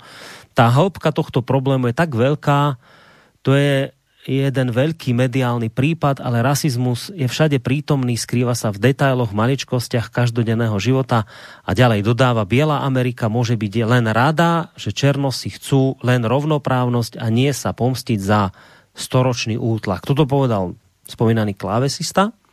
Čiže ako taký hlavný dôvod v tejto chvíli sa vyťahuje, že rasizmus Spojených štátov amerických. Na druhej strane čítal som aj vyjadrenie istého neviem, pána Ondráška, E, z denníka N, človek, ktorý písal, že teda žije v Spojených štátoch amerických a on zase hovorí, že, že Amerika nie je rasistická krajina, Spojené štáty, citujem, urobili v ostatnom polstoročí obrovský pogre, po, progres v priblížení sa k rasovej spravodlivosti. Toto nie je vecou názoru, ale nespochybniteľných faktov. Každý narratív, ktoré tieto fakty zamlčiava, je narratívom falošným a pácha nespravodlivosť nielen voči pravde, ale aj všetkým tým, ktorí sa o tento progres zaslúžili. A ďalej dodáva, že ak by boli Spojené štáty rasistickou krajinou, Afroameričania by mali zahataný alebo obmedzený prístup na vrchol moci. Pozrime sa, ako v tomto ohľade vyzerá len mesto, okres a štát, v ktorom žijem. E, starostka mesta Chicago je afroameričanka, rovnako šéf šikákskej policie, je afroameričan, prezidentkou predstavenstva nášho okresu, e, ktorý má toľko obyvateľov ako Slovensko, je od roku 2010 afroameričanka, riaditeľkou rezortu verejného zdravia v štáte Illinois je afroameričanka, z nášho štátu, mesta a dokonca štvrti boli dvakrát zvolení 44. prezident Spojených štátov amerických Barack Obama. Tieto a podobné úspechy nie sú podľa tohto písateľa výsledkom náhody a ani demografickej nevyhnutnosti, ale tvrdej práce. Čiže on hovorí, že to nie je pravda, že rasizmus tam je. To, to nie je pravda, že, že teraz afroameričania sa majú cítiť nejaký, uh, ja neviem, frustrovaný, niečo, však, však podielajú sa na výkone moci na tých najvyšších uh, miestach, môžu obsadiť, však nakoniec prezident Barack Obama je krásny príklad toho, ako to v Amerike funguje. Čiže, čiže ako keby naznačoval, kto chce, tak sa v Amerike, v Spojených štátoch môže presadiť a nič také ako nejaká e, segregácia, rasizmus a, a nejaká frustrácia nie, tam nemá byť prečo, pokiaľ sa človek snaží. Tak to nejako opísal. No, já si myslím, že e, já bych souhlasil e, s tím, s tím druhým, co psal do toho deníku N. Viděl bych to stejně, ale říkám, nemám, nemám přesný, přesný os, nemám osobní zážitky, jo. Čili nemám, nemůžu si na to sáhnout, abych, abych vydal osobní svědectví a bez toho je to vždycky jenom pohled na dálku, který není přesný. Ale vidím to stejně. E, vem si třeba Kolina Paula, e, ten sice prosul tím vystoupením v OSN, ale on to předtím byl, e, byl e, nejvyšší vojenský velitel americké armády. Vůbec to byl náčelník Spojených štábů. Jo čili, čili nejvyšší vojenský velitel země. A e, byl to, byl to Černoch a dopracoval se, dopracoval se toho. E, proto jsem říkal, my to máme u nás úplně stejný a máme tady svoji menšinu problematickou a ta problematická menšina podle e, mluví o rasismu, e, výroční zpráva e, o lidských právech kterou přijímá americký kongres, eh, o kterém mluvil i Luboš Blaha, tak ta nám v České republice neustále mlátí o hlavu eh, romskou menšinu a český rasismus, ale já tvrdím, že rasismus je zaměňovaný za špatnou zkušenost z podstatní části a za neochotu eh, etnika, nebo ne, ne etnika, bych nebe nepaušalizoval, ale za většinovou neochotu řádně změnit svůj osud, eh, dát, investovat do toho práci, eh, která je nutná, bez který to nejde. Vymlouvání se na všechny možné potíže, eh, vymlouvání se na rasismus, to je to, to, je to nejsnažší, co, co oni můžou dělat. Místo vlastní tvrdý práce. A je, takhle to vidím u nás, kde teda nějaká zkušenost existuje. A v té Americe to bude ze značné míry podobný. To, že mluví advokát, ty si citoval advokáta eh, té rodiny Floyd, tak eh, to, že mluví on, že povede proces a že teda v Americe je rasismus. Já bych americkým advokátům e, v podstatě žádnou valnou e, víru nepřikládal, protože americké advokáti jsou o penězích, těžce o penězích. A e, samozřejmě tenhle, ten v, to, v té smrti vidí obrovskou šanci, jak vysoudit gigantický palmáre na městu Minneapolis a já nevím na kom všem a vidí dobrou šanci, když si zvolí dobrou porotu, eh, pokud, pokud jako bude porota eh, podle jeho gusta, no tak to gigantický palmáre taky vysoudí, čili, čili jejich advokáta nech stranou protože to je o penězích. On, on jde na procenta, já nevím, bude mít třeba třetinu, třetinu z toho, co vysoudí. Jo. Tak e, ta jeho kampaň ta je pro mě bezvýznamná a bezobsažná. Je to, je to hrozně složitý, ale základní problém je v tom, že Amerika si musí vyřešit svoje domácí úkoly. Jednak proto, aby měla vůbec nějaké oprávnění e, kázat druhým, o lidských právech. A především ve vlastním zájmu by to měli udělat. Protože jestliže v roce 2010 byly ty velké nepokoje tři, tak eh, v roce 2016 jsem jich napočítal 10, že jo? Nebo kolik, nebo ještě víc. Hmm. Čili ukazuje se, jak to, jak to hrozivě roste. A eh, když se podíváš na statistiky, které vycházejí každý rok, tak každý rok zjišťuješ, že nejbohatší 1% nebo nejbohatší 2%, to podle toho, jak ta statistika je dělaná, tak drží majetku tolik jako zbývajících 99%.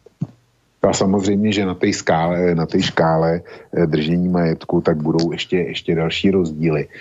Ale e, vždycky každý rok se konstatuje, že ty, ty nejbohatší ty jsou zase bohatší a ty než rok předtím. A ty chudí, že jsou zase ještě chudší, než byli, než byli předtím. Takže Amerika by něco s tímhle měla dělat e, ve vlastním zájmu, hmm.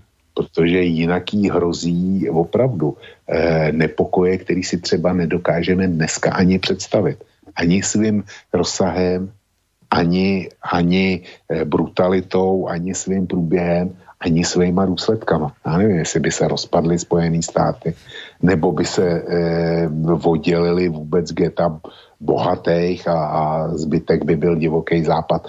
Eh, netuším, ale eh, když ten eh, chlapík z toho denníku N mluvil o tom, že Amerika udělala pokrok, tak já s ním budu souhlasit že, že pokrok určitě udělala, protože e, ta rasová segregace, kterou pamatuju ještě já ve zprávách ze Spojených států, že byly v autobusech eh, sedadla pro bílý, sedadla pro černý, že byly kina pro bílý, e, kina pro černý, restaurace pro černý a tak dále a tak dále, takový ten tvrdý rasismus tak ten opravdu přestal.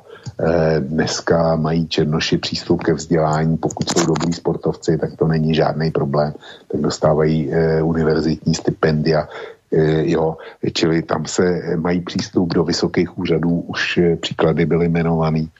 Ale jestliže se podíle na druhé straně taky součástí těch opatření takzvaných, je to, že se černochům v Americe nesmí říkat černoši, ale afroameričani. Tak já tvrdím, že tím, že se z nich stali ty afroameričani, tak se nikomu z nich neulehčilo a něco by se za nehed vešlo. Jo. A e, pak je tady druhá věc, to je pozitivní diskriminace. Hmm. E, třeba u těch kvot e, na univerzitách a, a v podobných případech nebo v, obsa, v obsazování míst na úřadech ale pozitivní diskriminace. Mě by zajímalo, jestli ti, kteří tohle prosazují, ty, ty vrcholní liberální demokraté, tak když jde o jejich zubaře, tak jestli, hmm. nebo právníka, nebo, eh, nebo praktického doktora, tak jestli provozují pozitivní diskriminaci. Jestli teda jdou, eh, kdo eh, si vyberou eh, černožského zubaře, protože je to černo, a e, oni chtějí pozitivní diskriminaci, anebo jestli hledají toho nejlepšího zubaře, e, o kterým, e, o kterým ví a to, toho nechají ošetřit svý zuby a zuby své dětí. Fakt by mě to zajímalo. Jo, čili e, něco je e, realita a něco je pseudorealita. A ta pseudorealita je stejně špatná a hrozná jako to rabování a žářství. No, uh, pôjdeme už do finále, lebo sluboval som, že do tej 11. by sme skončili, už trošku na, naťahujeme ten čas, pôjdeme na maily, ale ešte jednu otázku, ale už, už v podstate aj z mailu, lebo toto zapýta aj poslucháč.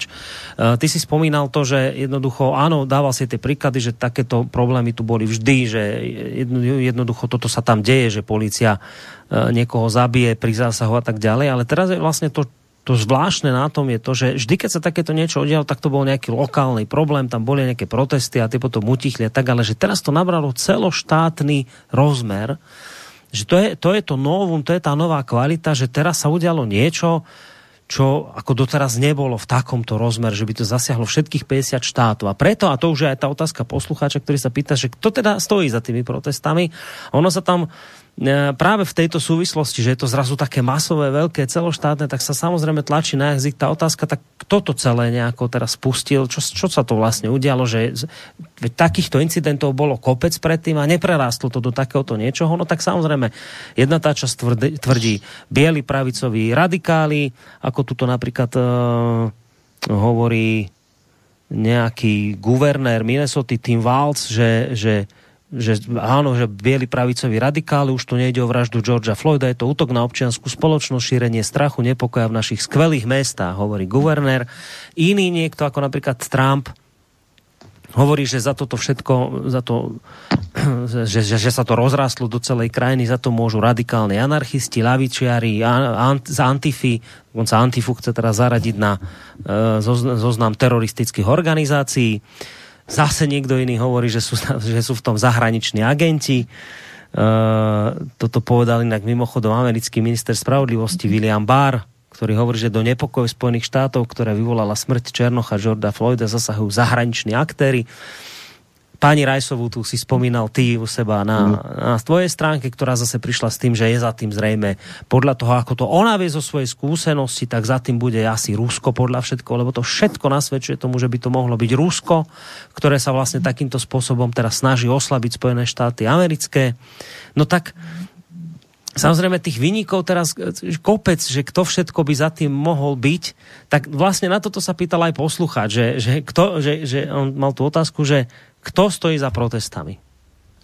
No tak eh, já musím nejdřív konstatovat, že to nevím, opravdu to nevím.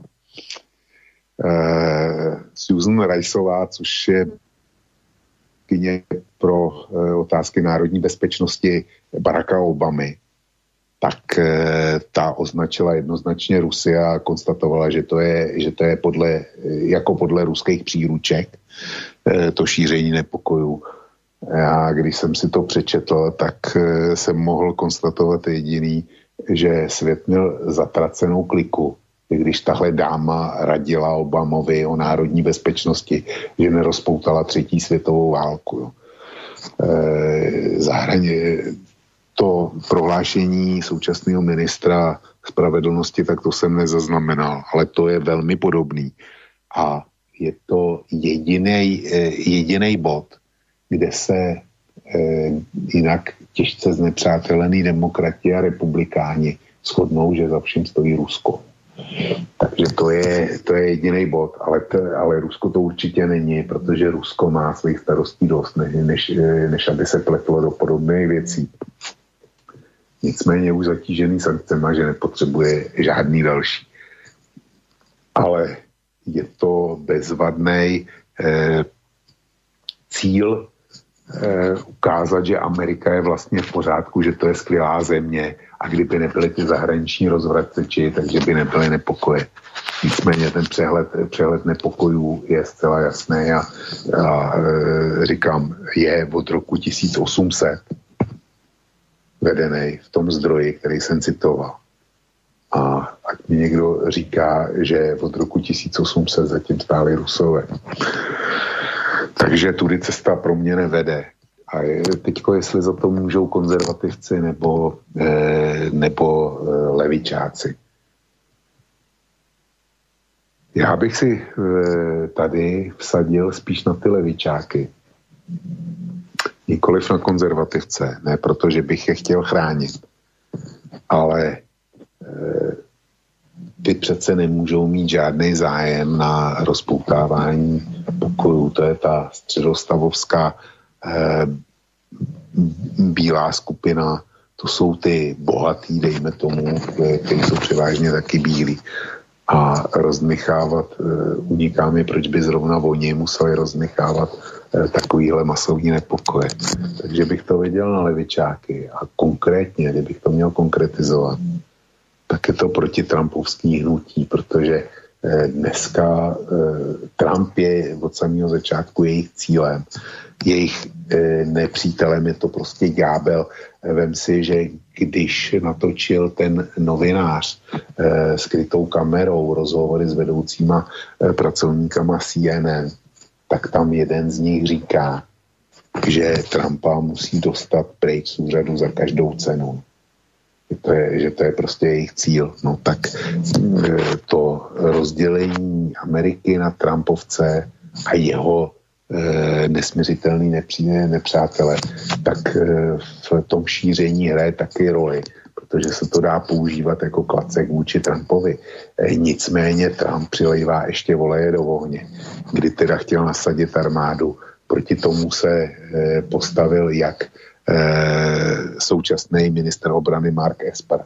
A už se spekuluje o tom, že ho Trump odvolá za to, že si dovolil projevit takovou ne. No. A e, kritizovalo taky jeho předchůdce generál Matis. A e, že ten, ten napsal e, na Twitter nebo na Facebook, že podobný nasazení armády je pro něj naprosto nepředstavitelný a nemožný. A e, Trump na to reagoval proti tweetem, kdy konstatoval, že generál Metis je nejpřeceňovanější voják v americké historii. Jo, e, e, tam mezi těma je dneska e, už otevřený nepřátelství. A e, ta kritika nasazení armády, ta je podle mě správná. Tak patří, patří Espera a generál Matis Eh, k antiche, nebo patří k těm, hmm. eh, těm konzervativcům, který, který tohle šíří. Já nevím. Já, já doopravdy nevím. Eh, tam fakt je, že ten protitrampovský tábor tohle uchopil jako vhodnou příležitost hmm. si s ním zase vyřídit účty a především oslabit jeho šance na znovu zvolení, protože volby budou začátkem listopadu a to už je za chvíli. Čiže teraz sa im to hodí, tieto nepokoje. Samozřejmě. To sa vlastne pýtal aj Štepán, že či to náhodou nie je nejaká ukážková farebná revolúcia proti Trumpovi. No poďme na, na ďalšie maily v takom zrýchlenom konaní, aby som to tu nakoniec sme tu neboli do polnoci. Budeme. Uh, budeme? budeme? No dobre. Mário no. z Antwerp píše, zdravím vás, môj názor na nepokoje v Amerike je, že drvá väčšina demonstrantov iba zneužíva tú smrť toho občana len na to, aby mohli rabovať, pretože si myslím, že to bola nehoda a nie úmysel pretože černosy a aj iné etnika majú rovnaké práva ako bieli a tí, čo sú slušní a žijú poctivo rasizmus alebo iné nenávisné právy nepociťujú a ak sa to stane, sú to prípady jedincov, ktorí to nemajú v hlave celkom v poriadku, alebo sú to určite frustrovaní ľudia bez základných e, zásad slušnosti, bez lásky k bližnému e, s nižšou inteligenciou. Skrátka ľudia, ktorí by to robili aj bez tej nehody, len teraz majú aspoň zámienku a niektorí hlupáci sa pridajú do davu. Tak skupiny ľudí sú po celom svete, také skupiny ľudí sú po celom svete aj medzi nami, len záleží na tom, či sú medzi nimi dobrí ľudia, ktorí to spustia uh, a ovplyvňujú šírenie tohto tzv. rasizmu, na ktorý sa potom odvolávajú. Takže Miro Zantwerp tvrdí, že drvá väčšina demonstrantov iba zneužíva tú smrť toho občana len na to, aby mohli rabovať. No, že tam takový jsou a že jich není málo, tak s tím bych souhlasil, ale že by to byla drtivá většina, to si, to si zase nemyslím. Kdyby jich byla drtivá většina, tak jsou americký města dneska v plamenech. To, to ne, myslím si, že ne. Johnny píše, že ten klávesista, ktorého som ja spomínal, že, ktorý hovoril ten český klávesista, ktorý žije v New Yorku, že je tam obrovská i rasizmus, tak Johnny píše, že ten klávesista je asi na drogách. Pozrite si štatistiky, kto koho zabíja. Existuje ton štatistik, že väčšina kriminálnikov sú černosi, aj napriek tomu, že černochov je podkriticky málo O útokoch na policajtov ani nehovorím, odporúčam súdruhovi hudobníkovi doštudovať, nehovoriac o tom, že nech si pozrie, koľko Černochov bolo zabitých políciou počas Obamu. Bude pozerať a zavrie si asi ústa, ale to by musel chcieť vidieť fakty. Tuto som aj mal nejaké práve takéto presne e, informácie k e, tým počtom zabitým. Napríklad túto Hrod Info hovorí, že e, písali v článku, že nie je pravda, že by teda eh, najviac policia pozabíjala afroameričanov. Zo štatistik vieme, že Černosi tvoria 24% všetkých obetí policajnej streľby, pričom tvoria okolo 13% obyvateľstva, lenže je potrebné zdôrazniť, čo ľavičiari často ignorujú, že afroamerická menšina má na svedomí 62% krádeží, 57% vraž a 45% prepadnutí a napríklad priamo v meste New York stoja až E, za 75% všetkých strelieb, hoci tvoria len 23% celkovej populácie mesta. Aj z tohto dôvodu je prirodzené, že častejšie dochádza ku konfrontácii bieleho policajta s afroamerickým páchateľom. E, a teda uzatvárajú to konštatovaním, že rasizmus bielých policajtov proti čiernej komunite ako systémový či masový fenomén je najmä dojmológia živená ľavicovou propagandou. Podobný mm, názor razí aj portál Postoj, ktorý píše, že pri prepočte obetí policajných zásahov na milión obyvateľov je trojnásobne vyššia pravdepodobnosť, že zabitým bude skôr Černoch ako Beloch. Na druhej strane, ak sa celkový počet obetí policajných zásahov klasifikuje podľa etnicity, na prvom mieste s výrazným náskokom sú bieli. Uh, rovnako nemožno povedať, že Černosi sú obeťami len bielých policajtov, záznamy aj prípad z Baltimoru, v ktorom uh, majú väčšinu v radoch policajných dôstojníkov práve Afroameričania, no aj napriek tomu sa v tomto oddelení vyskytlo viacero neústavných prešľapov voči černožskej populácii. Čiže toto mnohí tam v tých článkoch tvrdia, že nie je to celkom pravda a že čísla a štatistiky to nepotvrdzujú, že by teda sa vo väčšej miere páchalo násilie na afroameričanoch. Toto vlastne píše aj Johnny, že, že ten klávesista by si mal doštudovať nejaké čísla. To len ako teda na také doplnenie, ak chceš, môžeš samozrejme zareagovat. No, k Johnnymu se vyjadřovat nebudu, protože tam e, to se mě netýká. A ten klávesista asi nás neposlouchá, takže střílí na prázdno, ale e, k tomu, co si citoval z Rotu a z toho druhého e, zdroje, tak já jsem o ty statistiky zavadil taky a e, dobral jsem se stejného výsledku. E, proto jsem taky říkal, že rasismus e, je, že rasismus často není rasismus, ale špatná zkušenost, trvalá špatná zkušenost. A na tom si trvám. No teraz uh, tuto mám ešte tiež od Johnnyho mail zase smerom k mne, že pýta sa ma, či som bol niekedy v Rusku. Nie, nebol. Eh, a či som bol v USA, tam som tiež nebol ani v hlavných mestách, takže s týmito kecami, že v USA sa každý stavia so zbraňou v ruke a nevidel si to v Rusku, tak to by som brzdil a eventuálne sa išiel pozrieť do toho Ruska, ale nie do Vlkovského zo 70 rokov, ale do dnešného a skúsiť do Jekaterinburgu, by si sa pozrel, koľko tam je kalachov v domácnostiach. No my sme sa, Johnny, nerozumeli, podľa mňa očividne, lebo ja nehovorím teraz, ja som nehovoril o tom, či doma Rusi majú zbrania alebo nemajú ja som hovoril o tom, že som nevidel zatiaľ nejaké, tak nebol som tam priamo osobne, ale hovorím, nevidel som zábery, že by bol niekde protest v Rusku, alebo teda nejaké výtržnosti, niečo a teraz zoberú Rusi civilisti, radoví, spravodlivosť do vlastných rúk. A o tom som hovoril, že v Spojených štátoch teraz vidíte zábery, že Američania, ktorí doma vlastne nejaké zbranie, samopaly a neviem čo,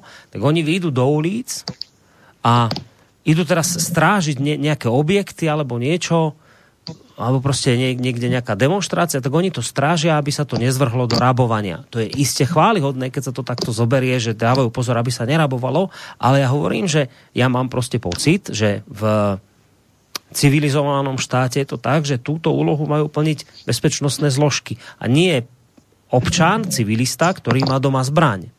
A teraz v Spojených štátoch vidím obyčajných ľudí, ktorí robia prácu, ktorú má podľa mňa robiť policia, respektíve nejaké, ja neviem, armáda, niekto takýto. O tom som hovoril, nie o zbraniach v domácej držbe. A, a toto som teda v Rusku ne, ne, nevidel, zábery z Ruska, že by teraz takto Rusi e, brali spravodlivosť do vlastných rúk a strážili civilisti nejaké objekty počas napríklad nepokojov. Neviem o tom. A, je potrebné si uvedomiť, že v USA, a to je ďalší mail, má každý druhý zbrán legálne a množstvo ďalších nelegálne, preto podľa mne policisté musí k tomu tak pristupovať. Osobne bych si před ten dáv nestopnul. To, že USA kážou něco a pravý opak dělají, to je samozřejmě pravda, ale zde přece nejde o nějakého Černocha, ale o házení klacku pod nohy Trumpovi. To je více než zřejmě. Pochyboval bych o tom, že si účastníci protestu vůbec uvědomují, kdo to vlastně řídí. Tak, takýto mail dorazil? No tak zase, to je, to je paušalizace a e, s tou nemůžu souhlasit, protože minimálně ta část těch demonstrujících e, Johnny to spaušalizoval tak, že vlastně demonstrace slouží pouze, je to záminka pro rabování. A tenhle, tenhle posluchač, který ho se citoval teďko, tak ten e, konstatuje pravý opak, že tyhle demonstrace vlastně e, slouží jenom k tomu, k sesazení Trumpa. Trumpa. E, oba dva e, případy paušalizují, oba dva případy mají sice pravdu, a, ale to znamená, že je tam část těch, kteří chtějí rabovat a je to pro ně záminka, zrovna tak jako je tam e, část těch, kteří e, chtějí e, prostě porazit Trumpa. Hmm. Ale nikdo si nemůže dovolit říkat, že jsou to jenom tihle nebo tamti. Nic takového. Ďalej píše Lubo, že k téme v USA v roku 2017 bol v Atlante zabitý Slovák a hľa žiadne demonstrácie. Zaráža ma to ticho mienkotvorných médií, píše Lubo. No, ja by som netvrdil, že sú ticho. Oni tie mienkotvorné médiá teraz o, o týchto udalostiach samozrejme informujú a dosť výdatne, však keď si otvoríte, tak nie, nie, nie je to tak, že by bolo ticho. Len ten kvalitatívny rozdiel je v tom, že keď sa teraz dejú tie však o tom hovoril Vočko v úvode, keď sa teraz dejú tie demonstrácie Spojených štátov amerických, tak je to len také popisovanie udalostí, ktoré sa dejú. Bez nejakého takého, takého ďalšieho nejakého niečoho, že vidíte, toto je dôsledok, ja neviem, e, politiky Spojených štátov za neviem aké obdobie, za roky.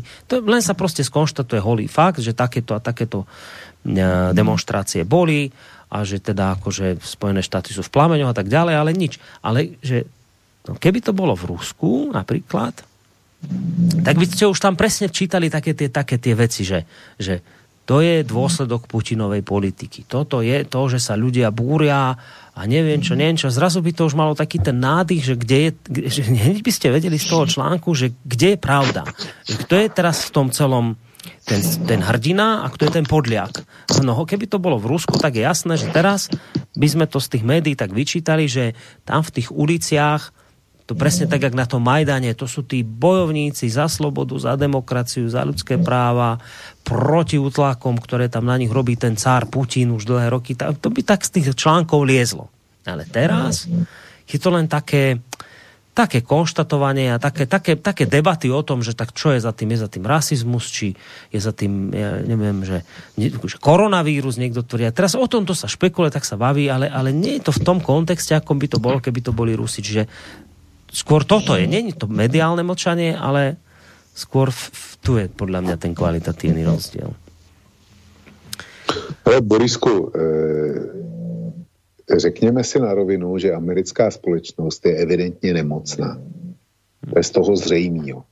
E, takovýhle masový protesty ne, nemůže, e, ty nemůžou být ve společnosti, která žije nějak harmonicky, nebo aspoň trochu harmonicky. Ta společnost je nemocná je nemocná těžce, neléčí se, je vydávaná za, za to nejdokonalejší na světě. A navíc ten nemocný e, e, se staví do funkce celosvětového doktora. Zuzana napísala, podľa mňa demonstrácie sú organizované takými istými individuámi, aké, aké boli u nás, uh, akými boli u nás organizované demonstrácie po smrti Kuciaka, rozdelené v tom, že ten bol ešte aj tento v Amerike bol ešte aj recidivista. Tak toto napísala Zuzana. To je pro mě velmi zjednodušený pohled, s kterým se nemůžu stotožnit. Dobrý večer aj na Slobodnom vysielači som zaregistroval názory, že to, čo sa deje v USA, je nejaká provokácia zo strany ľavičiarov, anarchistov a podobne. Možno v niektorých prípadoch protesty podporuje demokratická strana, ktorá paradoxne nemá s tradičnou ľavicou spoločné skoro nič, ale úprimne, keď človek pozerá na videá zákrokov polície, tak sa nestačí diviť. S ľuďmi pri zákrokoch zaobchádzajú horšie ako so zvieratami a to, že sa veľmi často stáva, že pri zákroku proti neozbrojenému človeku dôjde k jeho zabitiu, je normálne a neospravi- je nenormálne a neospravedlniteľné. Pravdou je, že sa dnes do služby k polícii dostávajú často skoro retardovaní jedinci, ktorí sa dostanú na ulicu a o zásahu a jeho pravidlách nevedia absolútne nič. A tento trend sa už dostáva aj k nám. Stačí sa pozrieť, akí retardi sú dnes zamestnaní v radoch policie aj u nás a týmto pologramotným opiciam je niekto ešte schopný zveriť zbraň. Veď kto by od cvičenej opice očakával nejakú súdnosť a rešpekt k pravidlám právu? Pri zákrokoch policie existujú presné pravidlá, ktoré sa majú, ktorými sa majú riadiť a je veľmi smutné, že aj u nás sa v poslednej dobe tieto pravidlá relativizujú, podceňujú, nedodržiavajú. Bohužiaľ, to si človek začne všímať až potom, keď na vlastnej koži zažije, keď proti nemu zasahuje retardovaný policajt. No, a tak už zvolil poslucháč e, slovník, aký zvolil, ale v každom prípade, však ty si o tom hovoril tiež, že si videl to video, kde policajti vrazia do 75-ročného človeka, ktorý proste nebol ozbrojený, ruky dvíhal, tak je to proste také zvláštne, že, že by som očakal, že sa aj v takýchto vypetých situáciách majú riadiť nejakými proste nejakými presne stanovenými pravidlami a, a, a proste sa takéto veci tam dejú, no. Morisku, to je zase, zase paušalizace a mě se, já se nebudu vyjadřovat ke, ke slovenské policii, k tomu, co, co je v tom mailu, a, ale dovolím si jednu poznámku. Mně se to nelíbí. Nelíbí se mi ten slovník a nelíbí se mi paušální odsuzování e, policistů. Přestože jsou, že jsou slovenský. A pokud jde o ty americké policajty, tak ty předpisy jsou tam velmi přísný. Já bych nemluvil o retardech. A zase paušalizace je prostě špatně. Viděl jsem reportáže a viděl jsem jich několik a otisk jsem screenshoty jenom z jedný, ale, ale nebyla to jenom jedna, kde se spousta amerických policajtů naprosto solidarizovala s těma protestujícíma a e, symbol jaksi toho, toho odporu nebo eh, sounáležitosti s tím, s tím činem je, že si demonstrující kleknou na jedno koleno. Čímž upozorňují na ten zákrok proti tomu Georgi Floydovi. A řada zasahujících policistů, a mám screenshoty na kose, tak si prostě klekla na to jedno koleno taky, místo aby šla rozmátit eh, demonstranty. A nebylo to jenom, jenom v, jedným, v jednom městě, ale prostě ty obrázky mám, kde klečí policejní náčelník a za něm, za něm klečí eh, několik, troufnu si říct, desítek policistů, který nezasahují. Viděl jsem i reportáž, eh, kterou bohužel nejsem schopen eh, vylovit z archivu České televize, kde v nějakém texaském městě nebo městečku eh, je policejní kordon, před ním stojí ty demonstranti a e, ty policajti čekají na zásah e, nebo na rozkaz místního šerifa, aby tu demonstraci nějakým způsobem napadli nebo zregulovali. A ten šerif přijde před ty demonstranty a řekne, já si myslím přesně to samé, co vy. A někdo mu tam e, okamžitě odpověděl, tak pojďte s námi. On řekl, tak já jdu a postavil se do čela toho, toho průvodu. Jo. Hmm. Čili neříkejme všichni, nebo je to takhle. Ne, to je hrubý zjednodušení. A jak říkám, Amerika berme v potaz, že Amerika je doopravdy nemocná společnost jestli nás poslouchá nějaký služební ucho nebo nějaký ten, ten jedině správný, tak teďko e, musí e, prostě být vystřelený strepek. Zbystril pozornost, no. No, no zbystřil a, a, odpál se strepek, jo, zřejmě, ale, ale e, tak, to prostě, tak to prostě je, Amerika je nemocná společnost. To je vidět z rozsahu těch demonstrací, to je vidět z, roz, z reakcí politiků, včetně prezidenta. A to je vidět taky z reakcí policajtů. Jestliže je nemocná společnost, tak je nemocný i policejní sbor, tomu prostě nejde, nejde zabránit, ale e, špatný říkat, všichni jsou to retardové. Hej. E, jo, to, to nejde. A cesta z této nemoci von existuje? Borisku, to já, já nevím, já ji neznám a jsem přesvědčený o tom, že kdyby byla snadná, kdyby existovala snadná cesta z téhle nemoci, tak by ji v Americe našli a určitě použili. Protože oni, oni doopravdy pokročili eh, v tom eh, odstraňování té bývalé rasové segregace. To, to jako pokroky jsou zřejmé. Ale přesto to není dost a dokázali, dokázali zřejmě oddělit pouze černožskou nebo hispánskou elitu. Ale gro e, těch národnostních menšin je bohužel stále deklasovaný.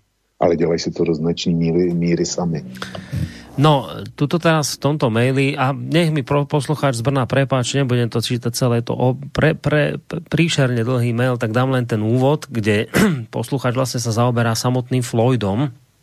To sme tu inak dnes ešte nespomínali, tak poslucháč píše, George Floyd byl feťák, zlodej a násilník, glorifikácia jeho osoby je nechutná, kdyby se ve vězení polepšil a chtěl začít normální společenský život, tak by asi neplatil falešnými penězi. Zásah policistu byl naprosto nepřiměřený a neomluvitelný a je zcela v pořádku, že byli suspendováni a obžalováni. Žádný bieložský rasizmus ani policajní brutalita zaměřená proti speciálne proti Černochom v USA neexistuje. Dobří i špatní lidé jsou ve všech rasách i národech. Tyto nepokoje vůbec nejsou o rasizmu. Jde o destabilizaci Trumpovej administratívy a uchopení moci. Antifa zásobuje rabiáty dlažebními kostkami. No on sa však, bol to Trump, kto niekde na Twitteri zverejnil video, ako niekto práve z Antify má aj financovať tých ľudí tam niekde v uliciach.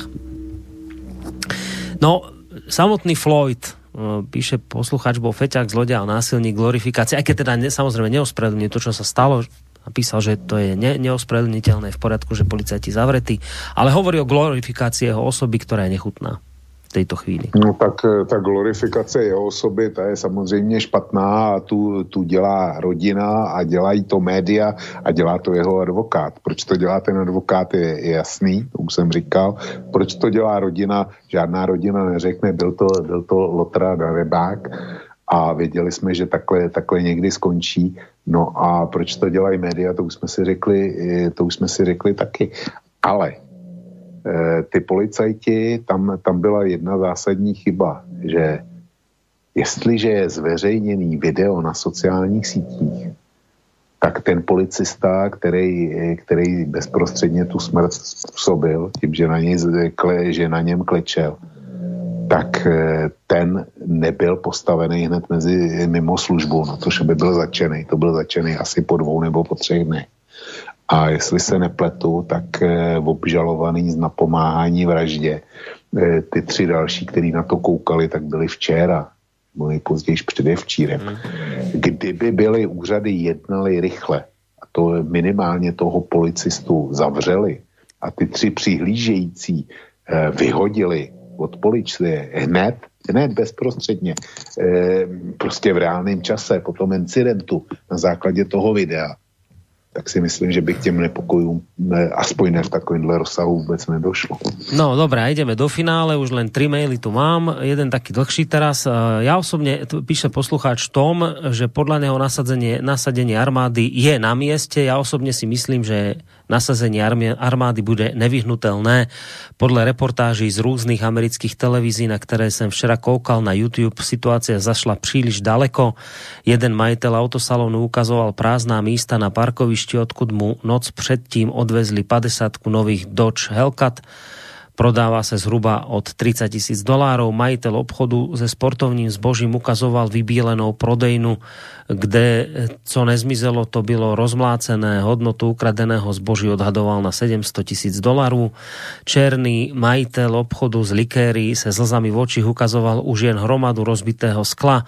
Videl sa mi rozhovor s členem dobrovoľníckej organizácie Guardian Angels, v podstate občanská hlídka, ten z kolegy Jens Baterkou a Píšťalkou stál pred obchodem, ktorý sa nezištne snažil spolu e, s niekoľka kolegy chrániť pred rabovaním. Podľa jeho vlastných slov je obklíč, e, je obklíčila skupina víc než stovky protestujúcich ozbrojených páčidly, bejsbolovými pálkami a kladivy. Tento dobrovoľník vyváž, vyvázol se zlomeným nosem, e, fraktúrou v levé časti hlavy, vyraženými zuby a přišel o levé oko. Policie je zjevne bezmocná. Myslím, že tohle už armáda chte nechte e, řešiť musí, protože je to inak dalších hřebíček do rakve americké ekonomiky a ta už dostala v posledních měsících naloženo až moc. Tak toto napísal Tomáš. Já nevím, jestli to je na zásah, e, na zásah armády, protože bavíme se o třech stupních e, státního ozbrojeného odporu. První stupeň je policie, druhá stupeň je Národní garda a e, ty nepokoje v Los Angeles v roce 92 e, při zabití Rodney Kinga, tak ty byly, ty byly prostě veliký. To e, hořelo, hořela pomalu půlka Los Angeles a zvládla to Národní garda bez pomoci, bez pomoci e, regulérní armády. Takže nevidím důvod, proč tady by to mělo být jinak a proč by to nefungovalo úplně stejně. Nasadit armádu, to je vždycky až ten poslední stupeň. A hmm. pak už je to vo občanský válce. Uh, Miro píše, že Amerika je oveľa v horšom stave ako bývalý sovietský zväz a to už viac rokov. Pamätám si, keď som ešte Eh, zmašírovaný po novembro, zmasírovaný po novembrovou propagandou bol asi v 98. na 4 mesiace v USA. Chcel som tam zostať a chcel som veriť americkému snu. No keď som uvidel Los Angeles, bol som zhrozený už vtedy. V Las Vegas ďalší hnus, vôbec americké mesta, katastrofa. Jediné, čo bolo pekné, boli národné parky, čo ukradli indiánom. Potom som študoval na americkej univerzite, nebudem to radšej menovať. Ďalšie sklamanie Amerika je navoňaná zdochlina, napísal Miro. Uh, nemám co říct, já jsem v té Americe nebyl. Tak, uh, Uh, ja si myslím, píše Miro, ja si myslím, že Trump musel poslať Národnú gardu nejak je to podobné ako s koronavírusom, aby to nevyzeralo, že nič nerobí a jednak policia je teraz vnímaná ako zlo a garda, ako dobrý ochranca. Teraz som dopozeral video z Atlanty, kde vojaci Národnej gardy tancujú s protestujúcimi, ale to zase nerozumieme. My pod gardou nemyslíme klasickú armádu, to si asi nekritizoval, že bola nasadená tá ne. garda, ale ne. že hovoríš o armáde. Čiže to sú dve, dve rozdielne veci. A ešte jeden mailík si dáme od Johnnyho, kde som ho tu videl, kde sa mi podiel. Aby ma vlk nechápal zle, v USA ide ruka v ruke korona, výtržníctvo, viť, vykradanie drahých obchodov, to je čistá karanténa, neobhajujem to. Je to podľa mňa to, že sa tam rúca sociálny systém, ale kapitalizmus ten tam dávno nie je.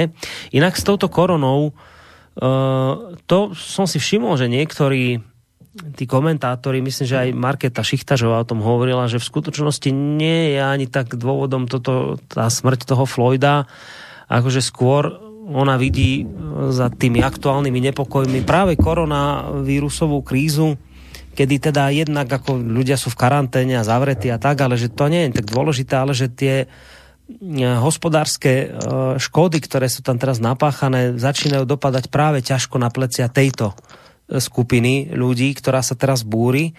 Čiže niektorí tvrdia toto, že, že, že, že vlastne tým hlavným dôvodom toho, čo sa dnes deje v Amerike, je koronavírus.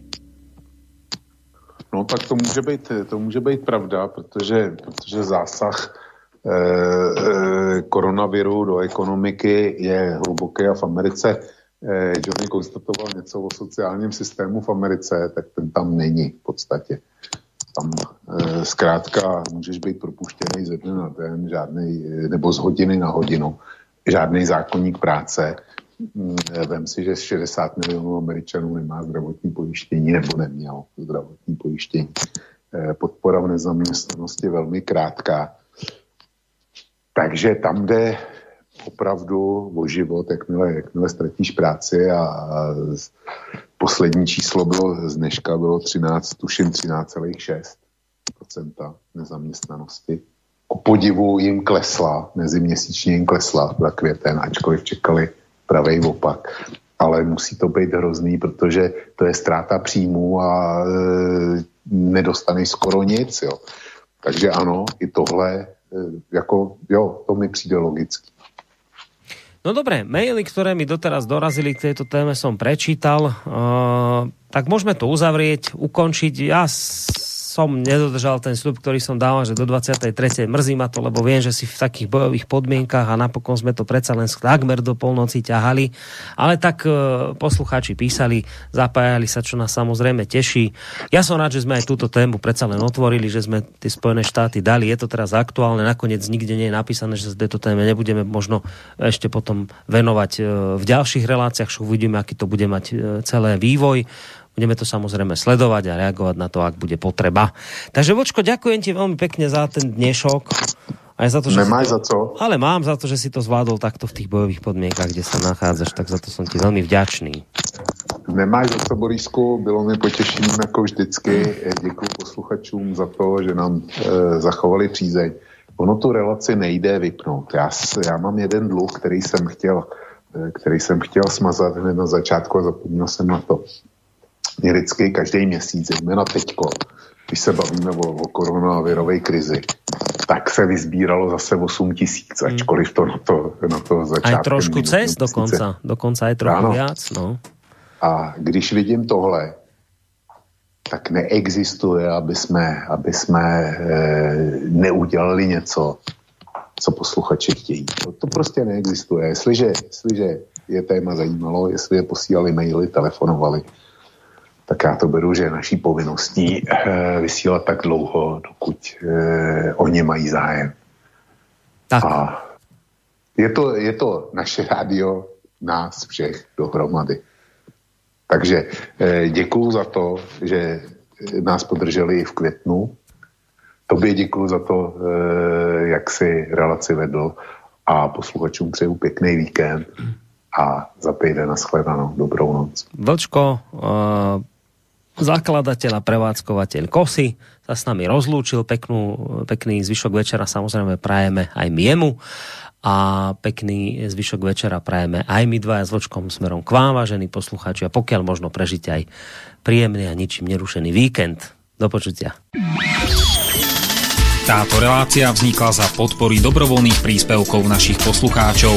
I ty sa k ním môžeš pridať. Viac informácií nájdeš na www.slobodnyvysielac.sk Ďakujeme.